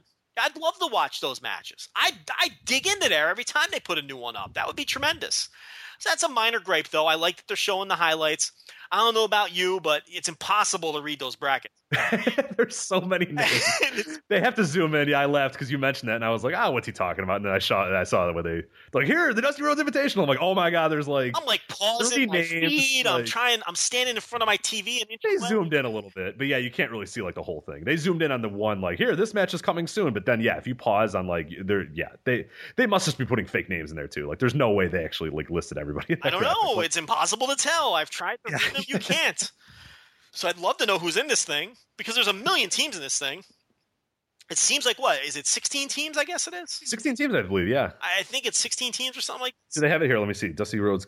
Has anybody screenshotted this graphic? And oh, we got full bracket. So Wrestling Inc. Thank Oh, you. someone actually. Uh, I don't know who it was, but just- all right, God this- bless them. yeah, All right, break bracket A. down. Right. Bracket A. Now we're uh, these are after you know these shows have, or, or some of these matches have already happened. Yes, so yes. some of these guys are out, but we're just going to go over the whole. Here's everybody that was in it. Uh, bracket A was Enzo Amore and Colin Cassady, and then Angelo Dawkins and Sawyer Fulton. Okay, that's the, So that's the match. That's the match. Right. Yeah, and we saw that one. I think they showed a clip Oh, of that one. they? Uh, Finn Balor. They showed- They did. Yes. Yeah, they showed Enzo and Cass versus those. Uh, I'm gonna yeah. assume Enzo and Cass moved on. Uh, yes. Uh, Finn Balor, Samoa Joe versus the Lucha Dragons. We saw that match as well. Uh, Wesley Blake, Buddy Murphy versus the Vaudevillains. That's interesting that they put those teams against each other in the first round because that meant one of them was out immediately, and uh, Right. the Vaudevillains won. Correct? I believe so. Yes. Uh, Tucker Knight and Elias the Drifter Samson versus Scott Dawson and Dash Wilder. And that's they showed highlights of that last night. Yeah, Uh, Mojo Rawley and Zack Ryder versus uh, Marcus Louis and Alexander Wolf. that's an interesting team. I don't Yeah. believe that that aired, uh, but yeah. So there you go. Alexander Wolf. Wow. Okay. Yes. Uh, Jason Jordan and Chad Gable, Mhm. which is a great team, by the way, Uh-huh. uh, versus Neville and Solomon Crowe.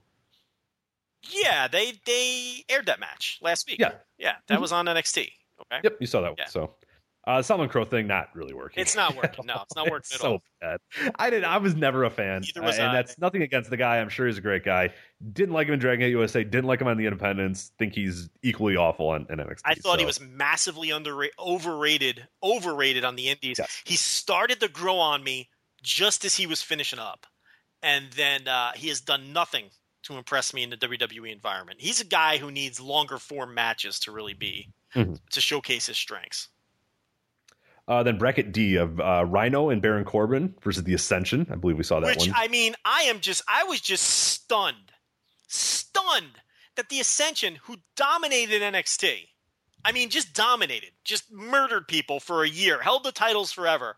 They come back to NXT and they job them out to Rhino and, da- and Baron Corbin. Uh, that well, doesn't tell you where the Ascension stands in that company. Nothing will. They can't even get a first round win in a developmental tournament. So those guys just, you know, uh, the next the next time there's a mass cleaning, those are guys who should hide their phones. yeah.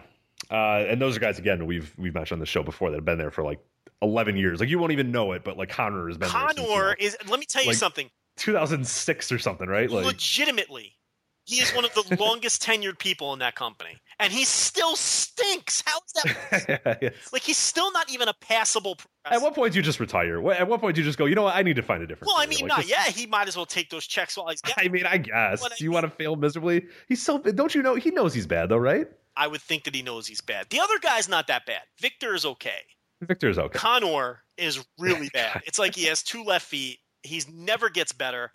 Um, he's a guy who just he's big, and you know I, think he was let go a couple of times. I I don't think it's consecutive since 2006. But the point is, he's been around since like for it, about a decade. It's crazy. It's crazy. And he's no good. And he's never gonna. He's a guy who, like we He's talked never about last. he's never nothing's going to gonna happen. good. The light bulb is not coming Right. on. at He's never point. gonna be good. Uh, and then the final match is Tyler Breeze, Bull Dempsey, and then Gargano and Ciampa. So we saw that one yeah, uh, saw. week. Uh, what do you think of those two guys? I thought they were okay. The match itself wasn't very good. I thought Johnny Gargano blew all three of those guys away in the match. I thought he was clearly the best person in the match. I loved his interplay with Bull Dempsey. I loved when he tried the flying crossbody and just bounced off him. Um, I thought his facial expressions were great. I thought his bump, Uh, yeah, I- his bumping was fucking tremendous, bumping around for those guys. He's a guy who tomorrow could just join that main roster and, and, and be, you know, maybe not a star, but but be a solid hand Johnny Gargano for the next, you know, ten years. Johnny, you know, Johnny Gargano can be signed tomorrow, and like you said, not miss be on that main roster, and you wouldn't. He could just step right in. He's that good. He's. I completely agree. Um, you know, he's very small, very small. Uh, but I mean, as far as a guy who um, could be a baby face who you know takes bumps and makes guys look good, and you know, an enhancement guy. Um, yeah, I, there- there's no question he could do that tomorrow. You're absolutely right. and that's your Dusty Rhodes Invitational Classic Tag Team Classic, whatever the hell. Of Dusty Rhodes Tag Team Classic. I thought it was Invitational. It's not. So they're taping as we speak. So do you want to look stupid for listeners and make some predictions sure to go wrong? Because Uh, yeah, let's do how, it. do you, yeah. how do you think this thing is going to go? I, I mean, I'm kind of thinking I'm kind of thinking Joe and Balor get to the finals, and then one turns on the other because that's That's that. I, I said that when they announced those two as, as a team. That yeah, and then if you watch the NXT this week, there was a very you know weird sense of Samoa Joe handing him the title. There you go, champ. You know, there's your title or Oh, whatever. Is that what you got out of that? That's interesting. I, yeah. kind of blew that off as nothing. I kind of thought I mean, he, it wasn't outward, but I thought it was Samoa Joe kind of looked at it for a second and then handed it to him and goes, "Oh, you know, don't forget your title, champ, or whatever." Yeah, I mean, you're was probably right. This is WWE we're talking about, so yeah, it was pretty to me. The Joe's turning on on Balor. yeah, which you know would be a good move, I think. Um, I would. Uh, who they faced in the finals? Um, Well, you got the brackets there in front of you, so yeah, I don't know. who's know. on the opposite side there? Maybe. Uh, how do you how do you eliminate the champ? Well, do the Vaudevillains win the whole thing because they're the champions? Is that possible?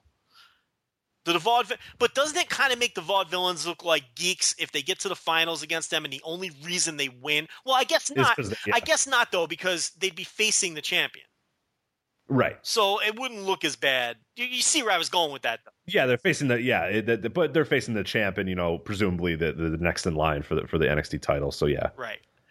Um.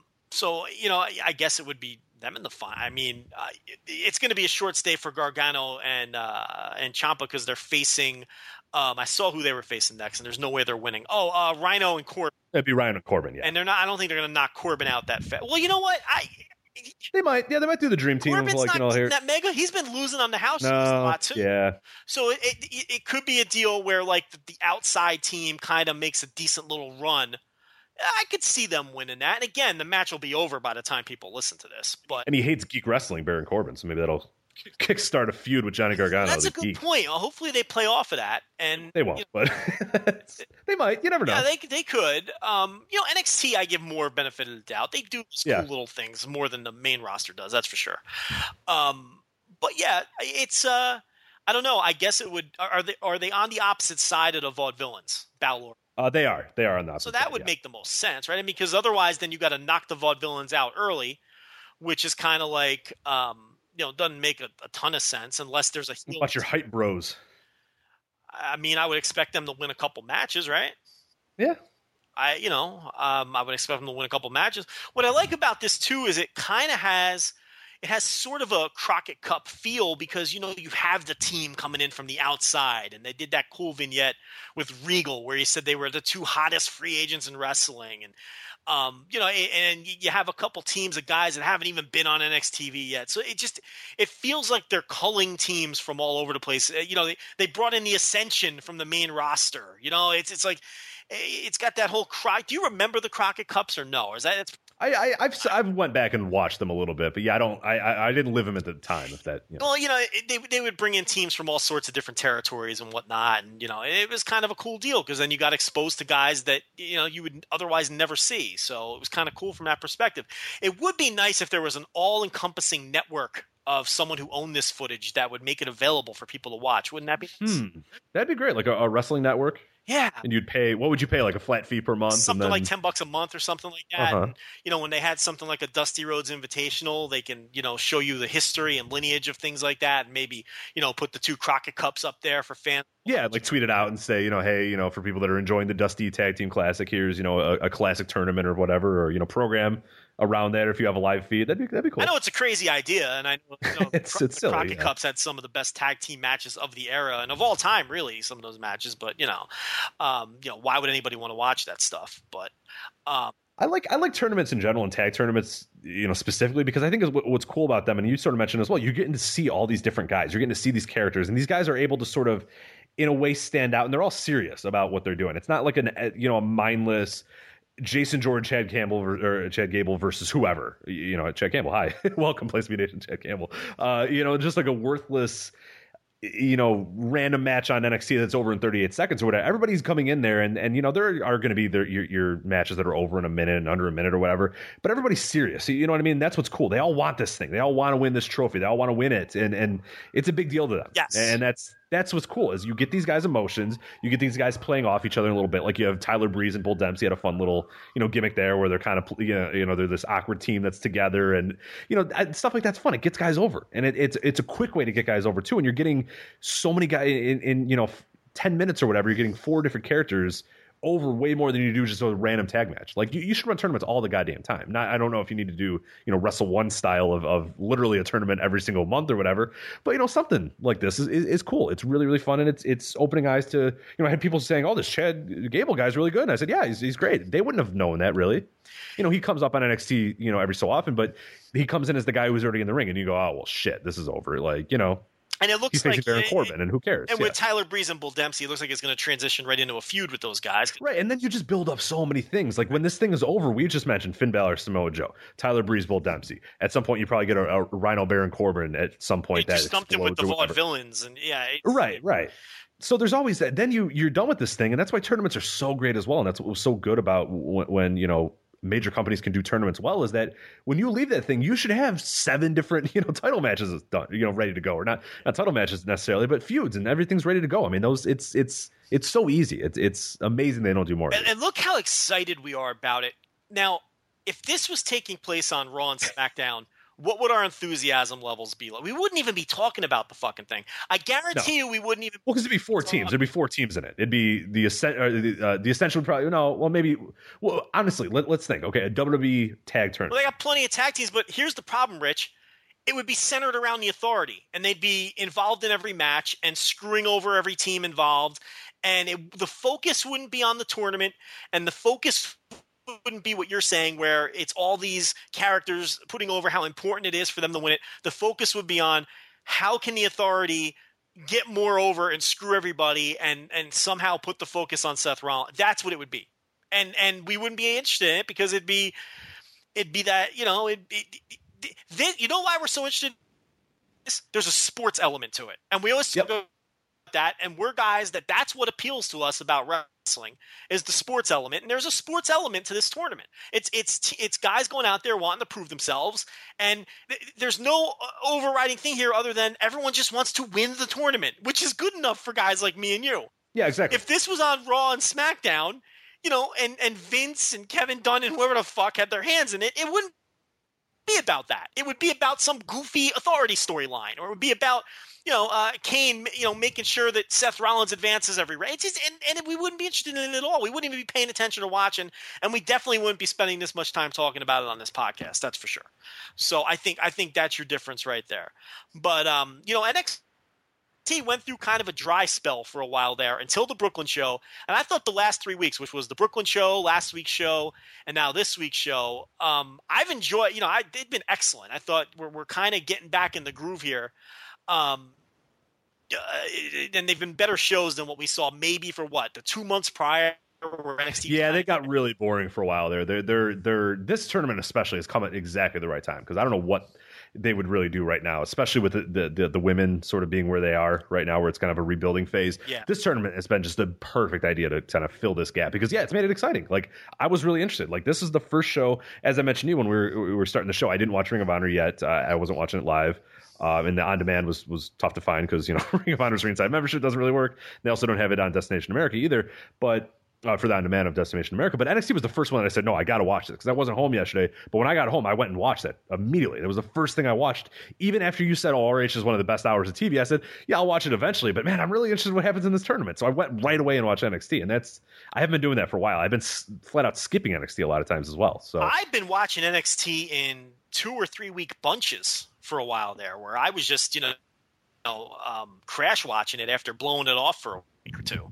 So, and you know, we're gonna get Sami Zayn back soon, and we're gonna get Hideo Itami back soon, and you know, those guys kind of got hurt right at the you know. That really would have been a real cool period of NXT if everybody would have stayed healthy and Kevin Owens was still there. We talked about that for a long time, where all those stars were going to align and we were going to have all those great workers there at once, but it just didn't work out that way because, you know, two of the best guys got hurt. Tho- Those guys will be back soon, and it'll be interesting how they work them in. Could you have imagined an NXT with Samoa Joe and, and Finn Balor and Hideo Itami and Sami Zayn and Kevin Owens? That would have been incredible, but it just didn't work Yeah. out that way um, because of injuries and, and Kevin Owens being so awesome. Um, you know that he skyrocketed right up the uh, right up the ladder and on the main roster. So, um, you know, we saw and, and look, there's going to be an influx of guys. Uhaa Nation is I always forget what they call him. What's his name? Apollo Crews, right? Apollo Crews. Yeah, see, got him starting to uh, establish himself now. We know that there's an influx of other um, indie names who are coming in soon. The cat's out of the bag. Rich Swann, a name that we've been hearing for months and months and months, but now it's pretty much official. Um, they're not even hiding that one anymore.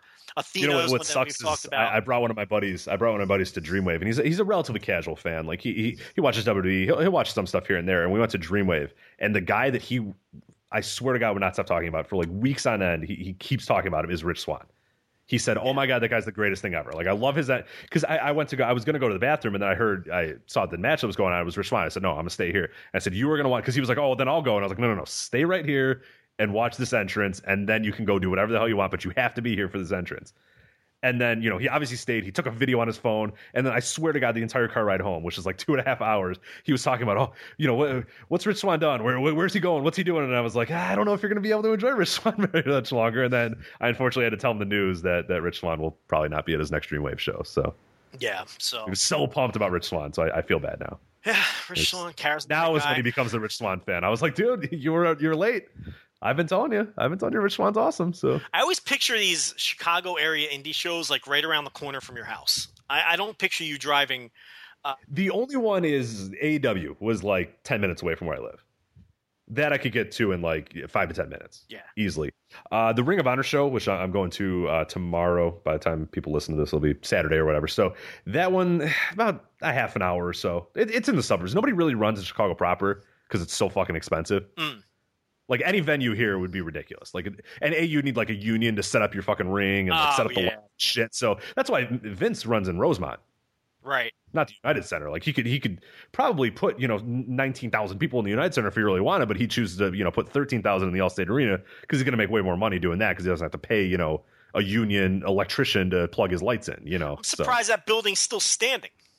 I mean, what else? So, well, the, the Allstate Arena they did a massive uh, renovation on it, uh, late '90s, early 2000s. so it's not dilapidated. It's still No, no, it's it's. I mean, it, it's it sucks. It's it's a pretty terrible arena. Like it's fun to go in, and obviously the crowd, the way it's structured is so loud in there because the way it's built and all that sort of stuff. I mean, that's why every show that you see there is is insane, and that Chicago crowds as well. It, it it's got like weird intricacies. Like it's got like two doors to get in, so like it'll take you fucking three hours to get out of that place. There's like one street that leaves the arena, so it takes like four hours to get out of the parking lot. Like I went to a run, I didn't get home till two a.m. one night and that's when I decided no more three hour Raws ever again for me. Yeah. After that, um, and then it's got weird stuff like the the rows go like twenty deep. You know how modern rows like every ten seats there's you, you know a walkway or whatever. right, right, right. Not the Allstate Arena. No, it's like twenty deep. So my friend, you know, the same friend that I was talking about, Rich Ron, once we went to uh, one of the Raws or something like that, and he bought tickets. He's like, "Oh, we're you know seat nine and ten or whatever. We'll be right in the aisle." And it turned out we were right in the fucking middle.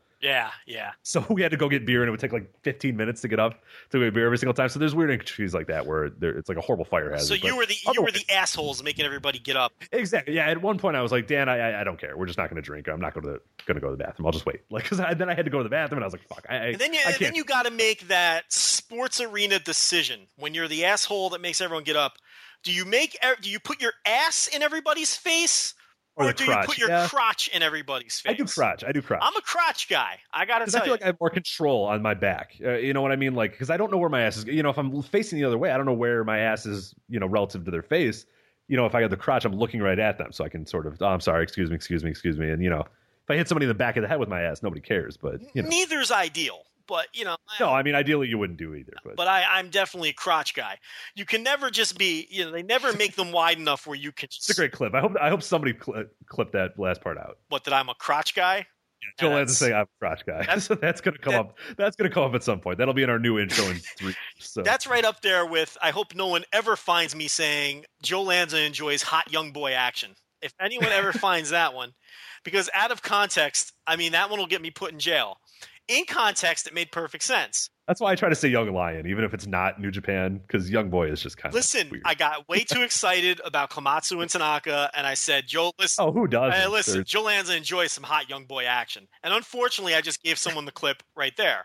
Uh, so now they don't have to search for it. That's pretty clean too. I didn't laugh. No, yeah, that was Of pretty course you did. No, you interrupt my intro, but that was clean. but yeah, when that- I'm that- pulling a Jared Fogle, you have no problem, you know, making sure that it's clean.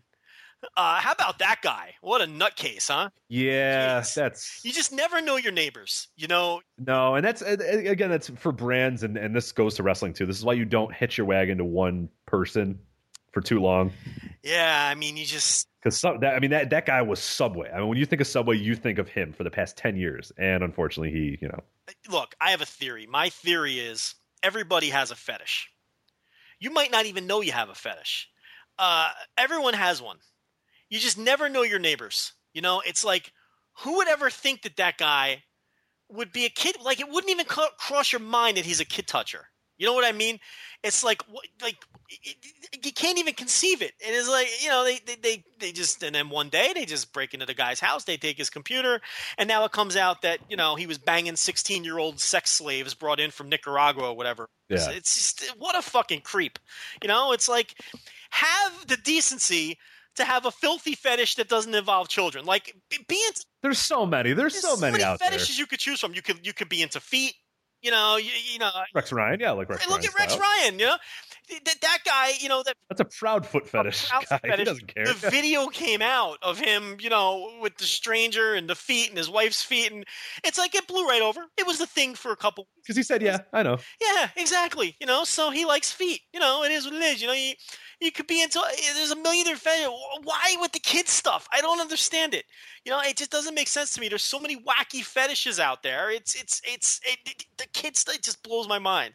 But yeah, what what a fucking creep that guy. And then it's like, you know, it, it's like it, not that it could ever be good, but then he piles on top of it by like you know using like sex slave prostitutes that were probably bussed in at the border in the back. Yeah, and like weird. Those text messages were just creepy. Where like one of them was like, "How was it?" And he's like, "It was amazing." You know, like that one. I was just like, "Oh my yeah, god." or, or where he was like, uh, you know, well, 16's okay, but if you can find me younger. yeah, like dear God, like God, like drink bleach, like drink bleach and let yourself. on God's fire. Like, you're- know, I mean, you know, this is a guy who probably would have banged a 10 year old if he could have, you know? And yeah, that's it just don't ever let him out of prison.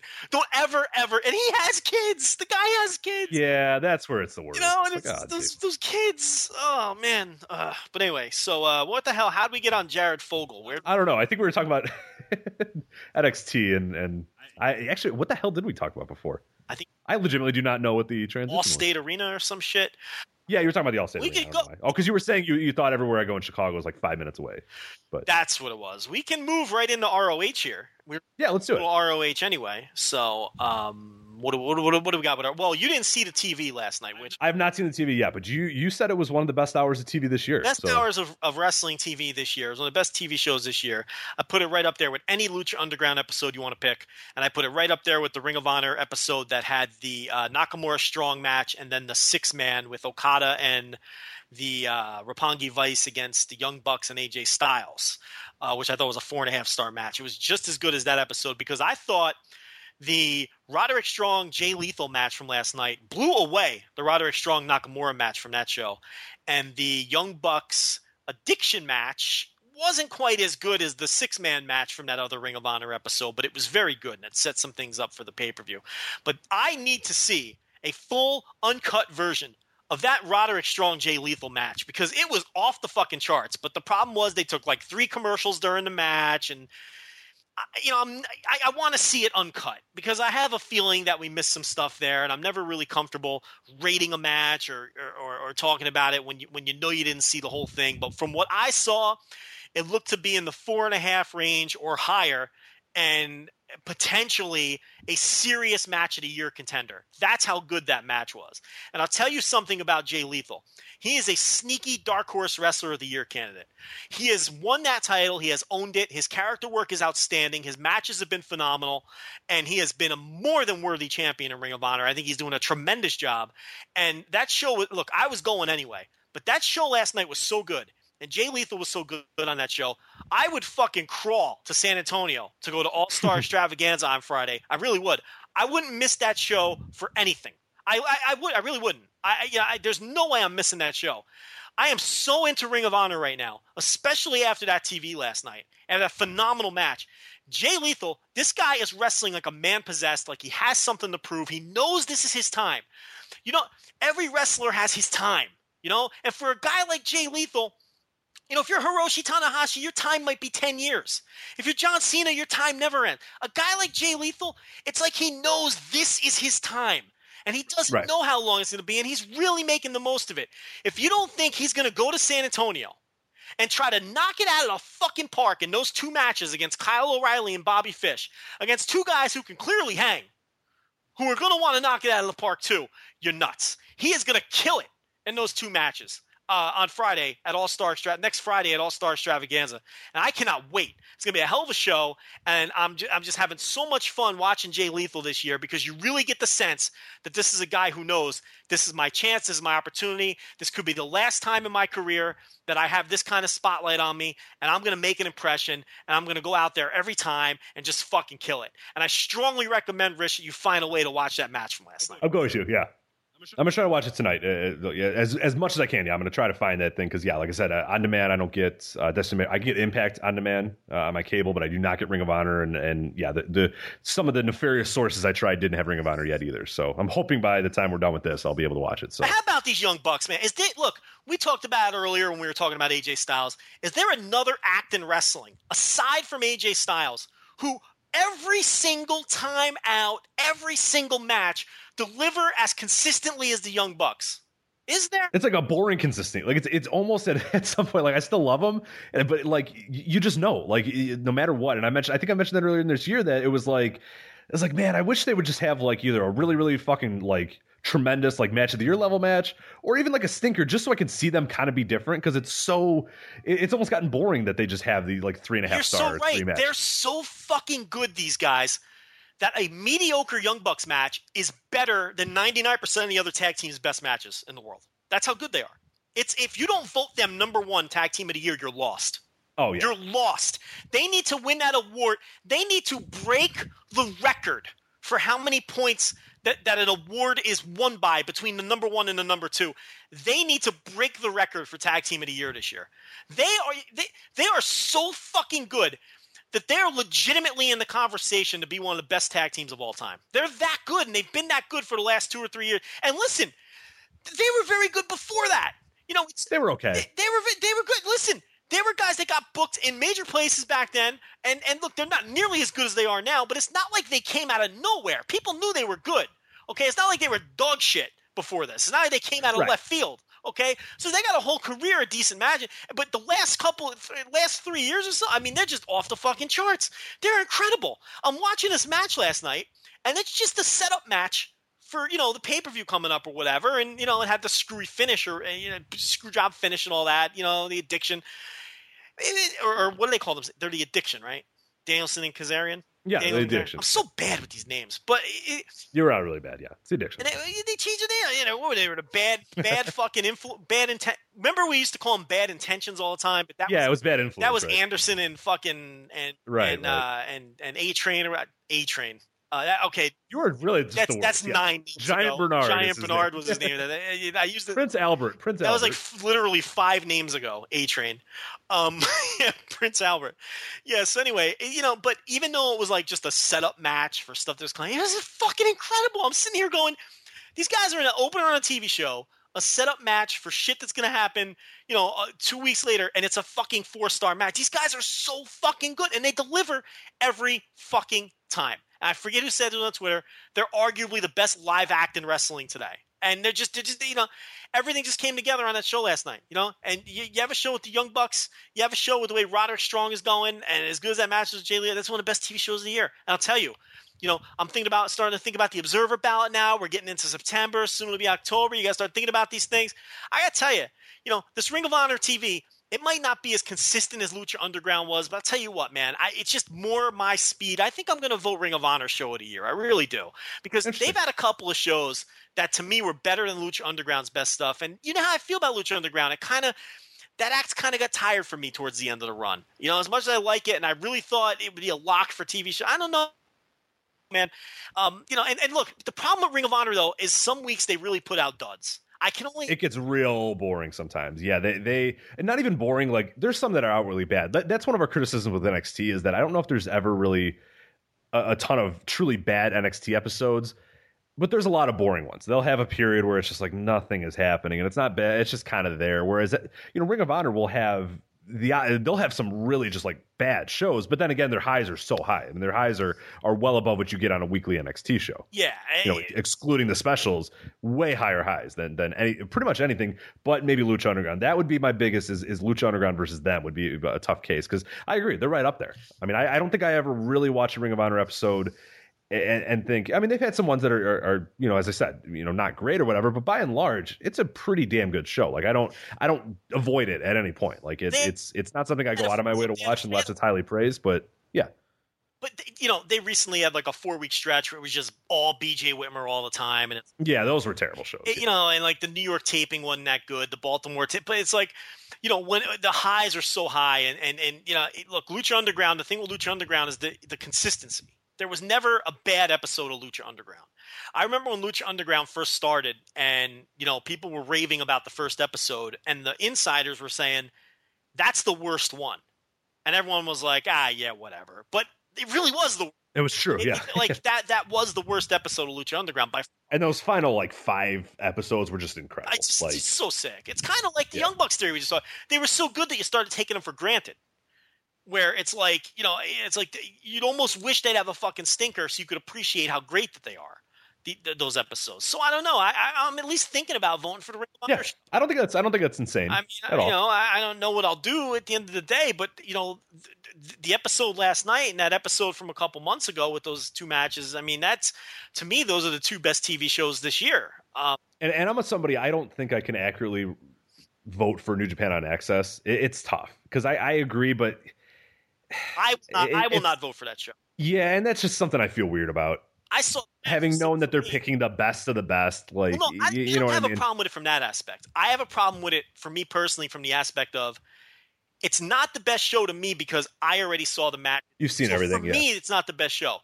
I think if someone is a viewer with fresh eyes who doesn't follow New Japan, and they or or, or more appropriately, you f- because I'll tell you what, if you follow their Twitter feed and the people who tweet about that show, I'm shocked when I go through those timelines. A lot of the people who watch that New Japan on AXS show are not up on current New Japan. It, it- you you get the sense that that's the only New Japan that they watch. The New Japan that's on AXS. To- Right. Well, it's a, it's a language barrier. There are a lot of people that just will not go with the language barrier. I don't think it's a, it's an access thing because obviously you can get easier than ever. You can get New Japan. I think it's just a lot of those people, the big chunk of people that just literally will not watch it because it's in Japanese and this is their only outlet because it's in English. Yeah, and to them, it's it's all fresh, it's all new, and they fucking rave about it. They love it, obviously, because they're they're great matches. And it's like, um, you know, it's to those people. I don't, I wouldn't have a problem. I don't. Have, I wouldn't have a problem with people who vote that as the best show, especially if you're someone who that's how you follow New Japan and that's your favorite weekly TV show. I don't have a problem with that. For me.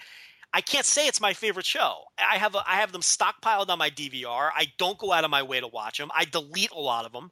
I look at the match and eh, I don't really want to rewatch that match. You know what I mean? It's like whereas with Ring of Honor and Lucha Underground, I'm you know, I'm right on top of it. You know, I, I if I'm being honest, I like those shows better, and a big reason is I saw the matches already. If if New Japan was showing fresh matches that were exclusive to the TV show, with how great the commentary is and and and the fact that you're getting subtitled promos, maybe my thought process would be different. But that's not the case. They're matches that are a year old. I I'm with you. I I will not vote for it. Um, let's break down these cards here that we got upcoming. Um, the one I'm going to on Saturday, I believe your your young boy Case Low will be there as well. So I'll Very quickly put in a though, good- I will be voting uh, uh Mauro best announcer though. I think that's oh God, yes, he's so. he, no one's even in in his strat. I look a lot of people don't Who like would you vote for? I mean, honestly, who, who would be That's the second? thing. I mean, who the fuck are you gonna vote? You know who'd be second contender? Barnett. That's who. Yeah, They're the two best. It's not even close.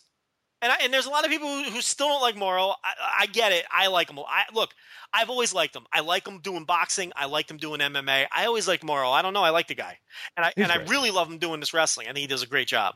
And uh, and Barnett. who else would you? I mean, honestly, who who would you really like? Let, let's let's even like try to break this out i- in a sense. You got Kevin Kelly and Corino. Well, those two guys would be my one and two, and my number three might be Corino. It might be Okay. Because I He's okay. he's yeah, great. He's okay. He's not. Listen, he doesn't offend me ever with saying stupid shit. He doesn't get over the top goofy.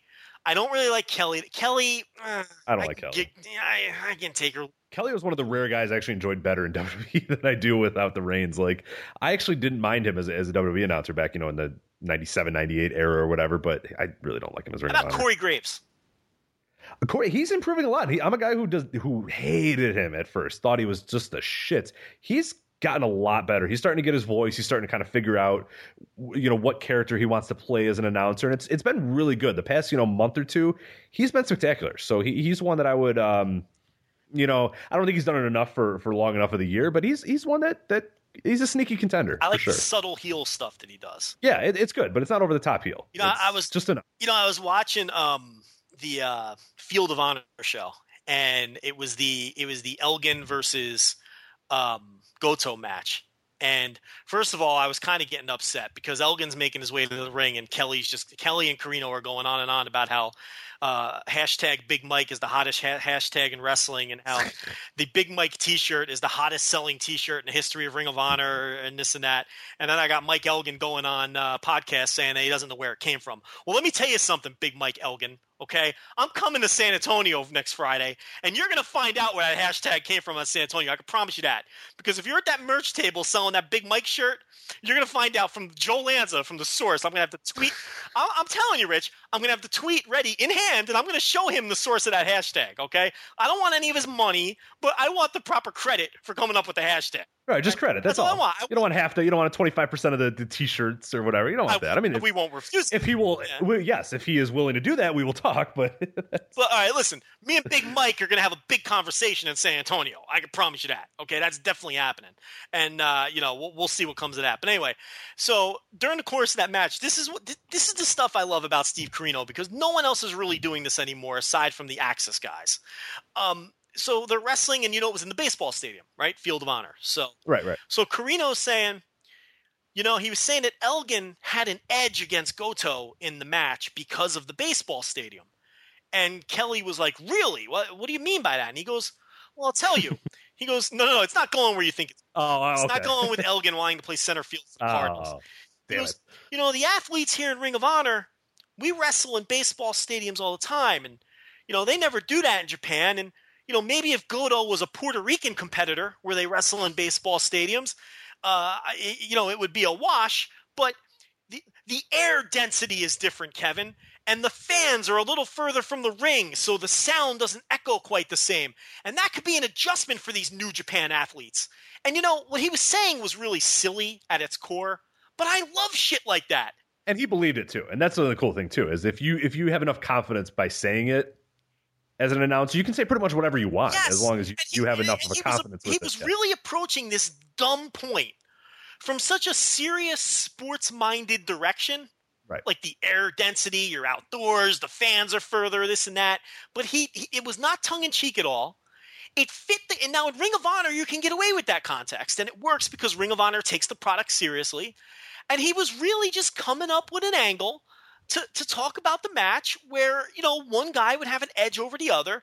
And when I'm watching and I'm suspending my disbelief, I can buy into something like that. I thought that was really cool. And Corino does stuff like that all the time. He finds these interesting, uh, you know, uh, you know, either sports related or wrestling related. He treats it like a sport, and that it, it, we we talk, Rich. That connects with us. We we enjoy that. So you know, I, I enjoyed that. So he'd probably be my number three. I think he does a pretty good job. You're thinking of other guys. I mean, obviously, you're not going to do Michael Cole, uh, Booker T, uh, Jerry Lawler. Like none of a lot of those WWE guys. Rich Brennan. Like I think any of those Cole guys. is perfectly average now. He's fine. Perfectly average. He's not a guy I'd put in a top three or anything, but he's perfectly average. And then looking at other, and now I'm trying to think. Josh Matthews, the Pope. Yeah, I don't. They're think- not a Matthews stinks. Um, the Pope. the Pope, I kind of have to laugh Pope at. Like he's drive me crazy. Like no, he's he's fun because like at first he did, and I was like, this guy sucks. But then once you realize he sucks, it's kind of okay. You know what I mean? He's like fun bad. he's better than Uso. Yes, exactly. Because Uso still is kind of like trying, but you you sense that Pope just knows it's a fucking joke when he's like sitting in a closet with Josh Matthews, you know, recording this shit, and he's just like, whatever, who cares? Like, I'm just glad to be here, so so I like that. But anyway, um, All Star Extravaganza. We'll, we'll, break that. Or actually, what? You want to do my card first? Yeah, yeah. What do you got in Chicago? We'll do it. All right. Well, thankfully, signed to appear. These are not guys that have matches yet. Uh, Ring of Honor World and World TV Champion Jay Lethal will be there, signed to appear. And then guess who, Joe? Your favorite, my favorite, the biggest draw in Chicago, the biggest draw in, in Ring of Honor, really. Cliff You better will be be careful because this guy's gonna die, and the blood is gonna be on your hands. Because this guy, what? He have a seizure or something? He did, yeah. He's fine though, right? I guess so. If he's still scheduled to appear, right?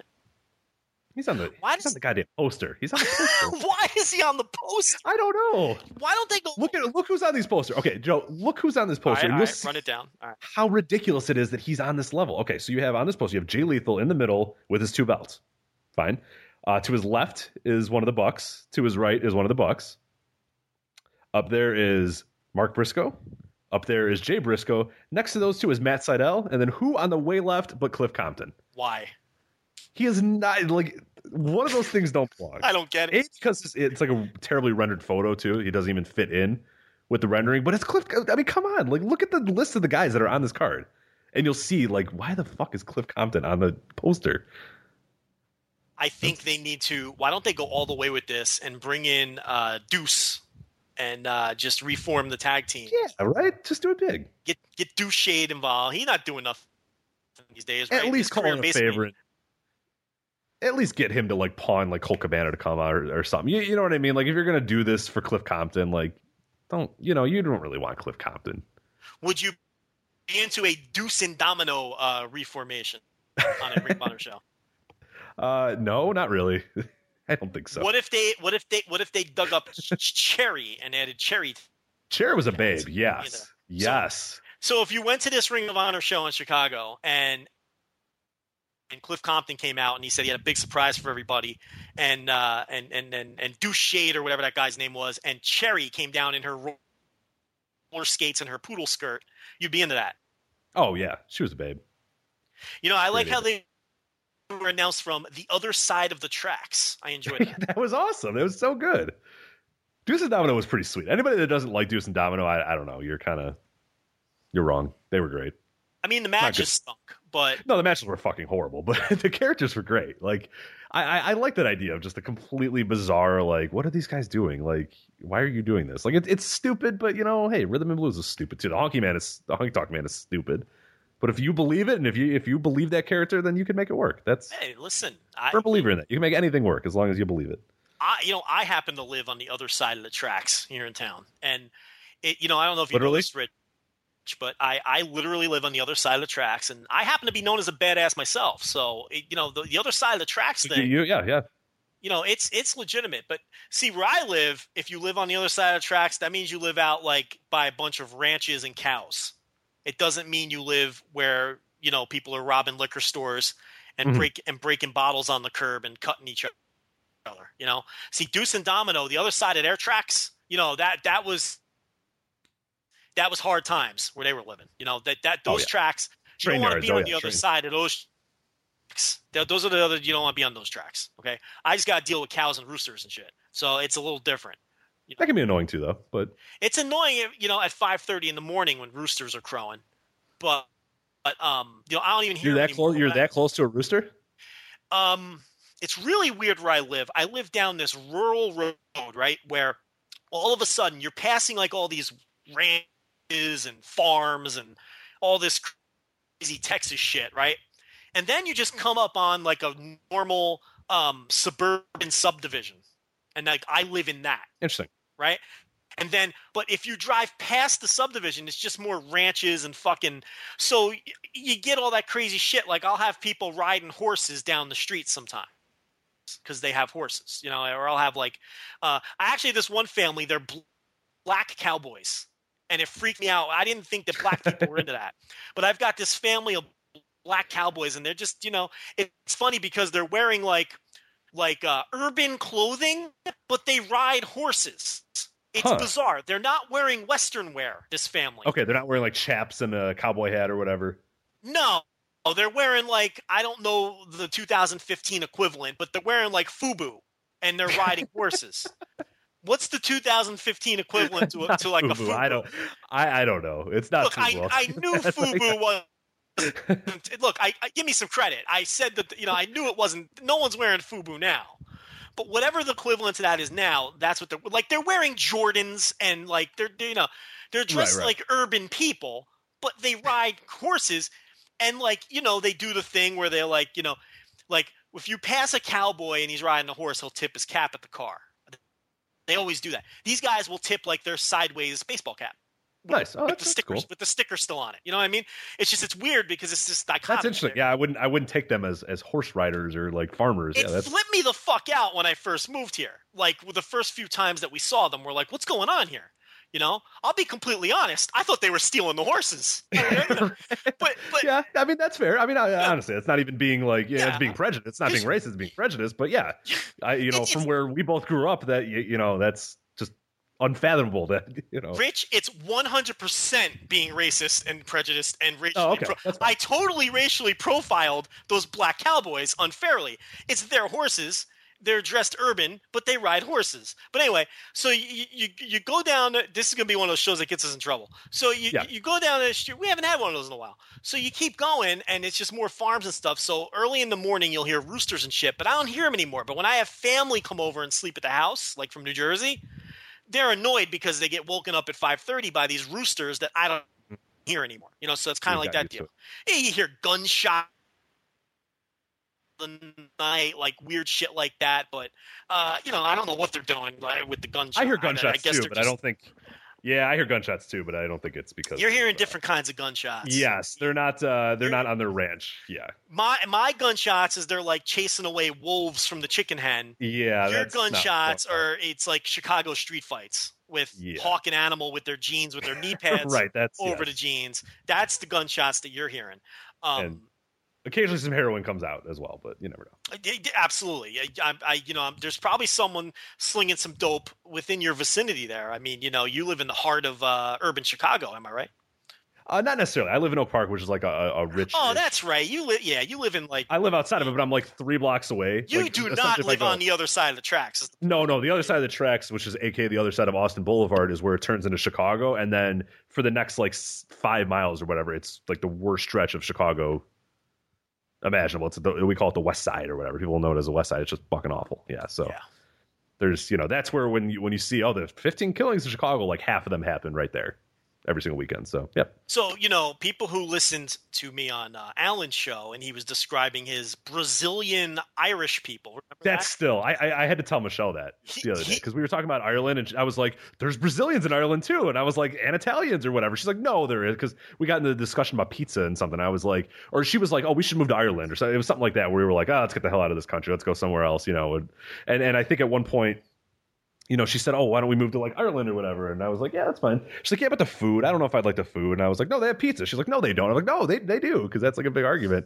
And then we got into like, "No, they have Brazilians too." And she's like, "No, they don't." Stop. Like, Listen, you're out of your listen, mind. I'm like, no, There's Brazilians in Ireland, and there are black cowboys down the street from me unbelievable. wearing FUBU. They're not wearing FUBU, but they're wearing the equivalent to FUBU. Man, I, I don't even know what that is. I- how- so how- I, I apologize. how white do I sound right now? Um, what what would be an appropriate brand? Is there a brand right now that would you know FUBU was the shit, like in like Yeah. 2000? Yeah, Sean John there for a little while. Remember those? Yes, isn't that early the uh, Puff Daddy brand? Yes, Sean John? P Diddy. No Diddy one, is no the- one's wearing that anymore. No, I don't think so. Well, listen, I, I, if I'm going to call him A Train, then I'm going to call P Diddy Puff Daddy. See how that Puff works? It's like Sean I- Puff Daddy Combs, yeah. it's not Snoop, it's Snoop Doggy Dogg. Yeah, right. He's still Snoop Doggy Dogg from 1992. You know, doing backup raps for Dr. Dre. I Yeah. mean, that's just who he is. You know, he's Snoop Doggy Doggy. Dog. Yes, doggy style. You know, with like Warren G and uh, and Nate Dogg. Remember those guys? Remember, This is good. This is impressive. Remember- I do remember, remember them. Warren Yes, G and you. Nate Dogg? Yeah. I, I, so, I am well aware of it, that. I believe that the Nate Dogg is dead. Uh, Nate Dogg did. Uh, he did recently deceased. The Nate Dogg Uh, passed away. no, it's did actually about three, three or four years ago. About three or four years ago, I believe. did Wa- Warren G ever uh, have much of a career after that initial No, he he actually released a little album. Uh, through in 1995? I'm. Yeah, with regulate. No, he's uh, he's kind of just been Warren G since then. He he'll jump on here and there and do some stuff. He he just released a new album uh, about a month or so ago. It's okay. It's like a G funk album. He's like, hey, I'm doing this still. Like, listen to me. Like right when Compton came out, he was like, hey, I still make this type of music, and like nobody really. Is That's Warren. G the kind of guy where his friends who are legitimate stars will throw him a bone and do a song featuring Warren G every now and Uh, then? just to- sometimes, yeah. Well, he's um he's connected though. I think he is. Who is he? He's Dr. Dre's cousin, I think. something um, like that. Something like that.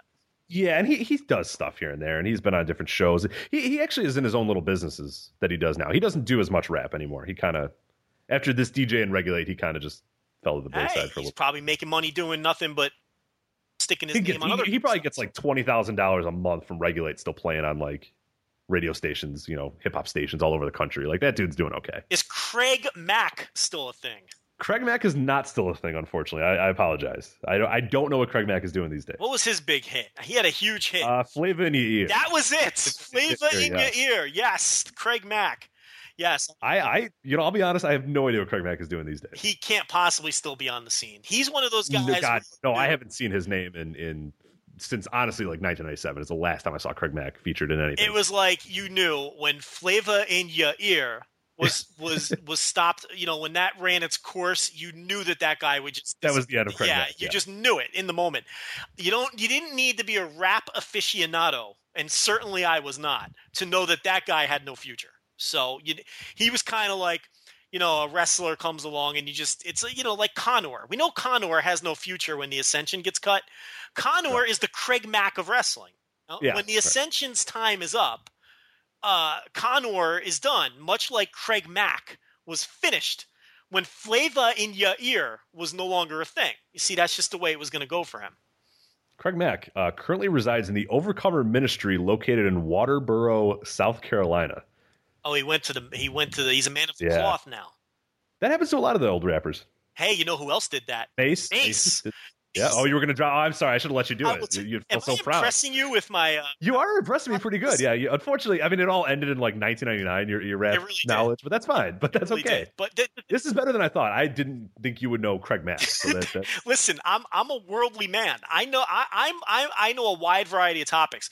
What's your other 90s uh, hip hop that you Wait like? So- let me tell you. Let me throw a little plug in here. Yeah. Wait until Lanza Unfiltered drops. I'm going to have all kinds of topics that you that you will won't know that I'm well versed in. But let's talk about Mase here for a second, okay? Yeah. I legitimately thought Mase was a slow person when he when he first came out. I no, I'm not making a joke. Like when Mase when Mase came out, like with Puff Daddy, remember he had Yeah. his Mase World album and all that. Yeah, more money, more problems. You know, Yeah. obviously his big. Yeah. They were dancing in their velour suits in the desert in that mm-hmm. one video. Listen, I legitimately thought That's can't nobody hold me down in case you're curious. Yes, there. You remember the velour suits in the Oh God, yes. like? yeah. Why are they wearing velour? Because More Money, More Problems is the one where they're in like a tube, uh, like a, a floating tube, and they're like puffy vests. Yeah, like outside the yacht and all that. Yes, yeah, but can't hold me down is everybody's chilling in the. Uh, Absolutely. And it's like my big question was, why would you wear a velour jumpsuit in the desert? That's not. You're going to sweat a lot. Like that's the wrong thing to wear in the desert. You would think that you'd wear like maybe like a wife beater and some shorts or something like that. Why a velour suit that never? And they're dancing in the velour suit. That couldn't have been comfortable. But the point here, Rich, I legitimately thought, hand to God, that he was handicapped. I thought he was like a slow person by the way his cadence was and the way his he had a handicap face. The guy, look, he had like a retarded guy's. Now it is now it is officially the show that will get us in trouble. So there you No, go. well, why? Because I thought Mase was handicapped. I Yeah, yeah. I mean, you don't you didn't think he looked handicapped? No, I mean he did. I enjoyed him as a kid. I- I, was like sounded- ten. I was like ten, so I don't know if I knew what that was, but He yeah. sounded handicapped to me, like the way he would slur his words. I thought he was just like a slow person, and I was like proud of him. I was like, "Oh, look at this guy! Here's a slow person making it in the rap world. That can't be easy." You know what I mean? Like, especially in the cut world, you know, the cutthroat Yeah, Bad Boy Entertainment. Yeah. yeah, like to make it as a slow person. I didn't find out until years later when he was like a minister. So then I started asking questions. I'm like, wait a minute, hold on a second now. This is a guy who was mentally handicapped, who not only was a successful rapper, but now he's like a minister. Something doesn't add up. So I did a little research, and it turns out he's of normal intelligence. I, I couldn't believe it. I thought he was like missing a chromosome or something. I thought he was just a slow guy. I don't know. That's how he came off to me. I'll tell you another thing about. I got another Mase story. You ready for this one? Yeah. Okay, I know you're editing all this out because Oh, I'm not. No, I'm, I'm keeping your this all boots in. here. No, this is great. Why would I care? This is 90s hip hop. Is, uh, we should do a whole podcast on 90s hip hop. I- I'd fuck this wrestling shit. I dated a girl once, right? And casually in conversation, just like because I think I was telling her my Mase slow person theory. Mhm. In fact, she said to me just in the most whimsical way possible, you know, we're having a chuckle, we're having good times, whatever. And she goes, Yeah, you know, when I was like 11, I had the biggest crush on Mase. And I broke up with her. I couldn't handle it. He wasn't a very good looking She guy. doesn't know that that's why I broke up with her, but I could not handle that this person was attracted to Mase at any point in her life, even though she was like 13, whatever age. I don't even know what age she said. It was probably older than 11 because the timelines don't match up. Oh, he had a good little smile. I'm looking at him now. Yeah, okay, never mind. I couldn't I couldn't deal with it, Rich, because this was a person who I thought was a slow person. I didn't think he was a good looking person. I thought it was so strange. Why would you be attracted to Mase and be attracted to Joe Lanza? It doesn't make sense. Yeah, that's a weird. Yeah, And it bugged me out because then I was thinking, oh man, I'm not her type. It that is something I do think of of when I look at like and and I'm not one of those guys that like goes back and like really cares about like ex boyfriends or whatever. But when you see a weird spectrum of like dudes like like when when I'll start dating a girl or whatever and and you know with the advent of Facebook you know sometimes you'll go look through and you look at like old boyfriends and that sort of stuff but when I see girls and they like like the thing the, the guys that they like are just this complete like I'm like what I, I'm not your type like do you have a type like I feel like you should have a type yeah, right? like like look, like I'm, I'm confused by people that don't have a type. Like if you looked at my old girlfriends, you would be like, my God, that man loves like five four and under brunettes. right. It's not hard to tell what my type is. Right. No blondes, nothing like that. And that's and that's not me being mean or whatever. I've just that's what I'm attracted to. But like people where it's like at one point I dated this Mexican dude, and then I dated this black guy, and then I dated this like really tall guy, and then this really short guy, and then this like blonde guy, and then this brown haired guy, and then this, I'm like, what are you doing? Like, what is all this? Like, what- you- you pick a lane. Like, you can't do all this. Look, man, I had to get rid of her. Like if if someone would have said to me, Yeah, you and Mase couldn't be we farther. on can't the be spectrum. further on the spectrum. It's like if if if like if I'm dating a girl and she turned to me and she was like, you know, I'm really attracted to Charlie Sheen. I could almost buy that. We're both white guys. We both kind of kind of almost look the same. That wouldn't bother me. Or if someone was like, you know, I was really attracted to uh, Christopher Moltisanti on The Sopranos. I could buy that too. We're both Italian. We both got big noses. I wouldn't have any problem with that. But if you tell me that you had a crush on Mase, on Mase murder, I can't deal with it. Oh, I pi- all, Murder Mase. It was Murder Mase. murder Mase, whatever.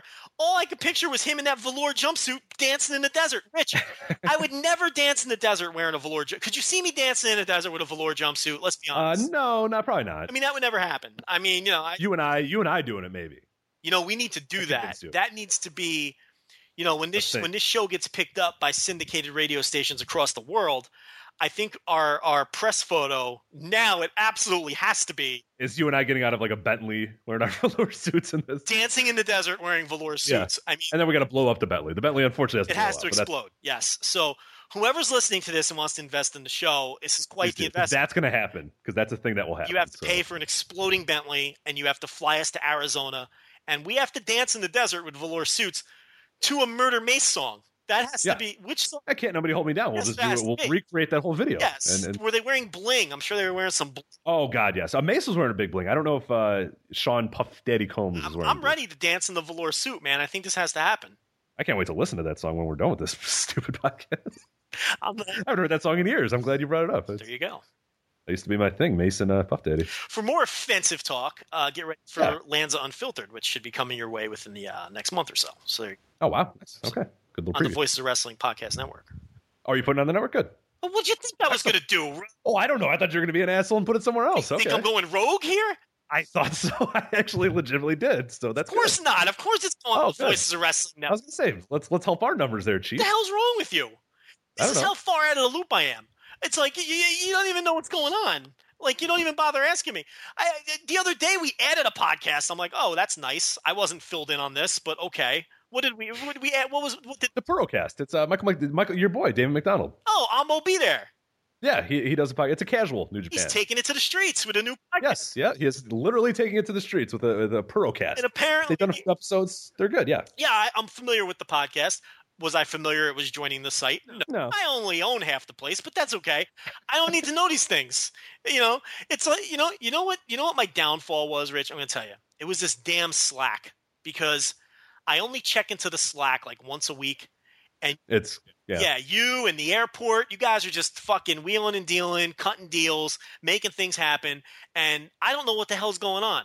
You know, um, you know, I'm at work serving up a piece of mahi to somebody, and you guys are just making shit happen, and, and then I have to look. I am I am seeing things happen on the Twitter feed when the followers are seeing it. That's when I find out that shit's going on. It's crazy, but yeah, of course it would be on the void. Why? Okay, good. I'm Why wouldn't the Lanza Unfiltered? Th- I'm working on a, a- a sports podcast that I think is going to throw up on the uh, the feed as well. So there you go. again,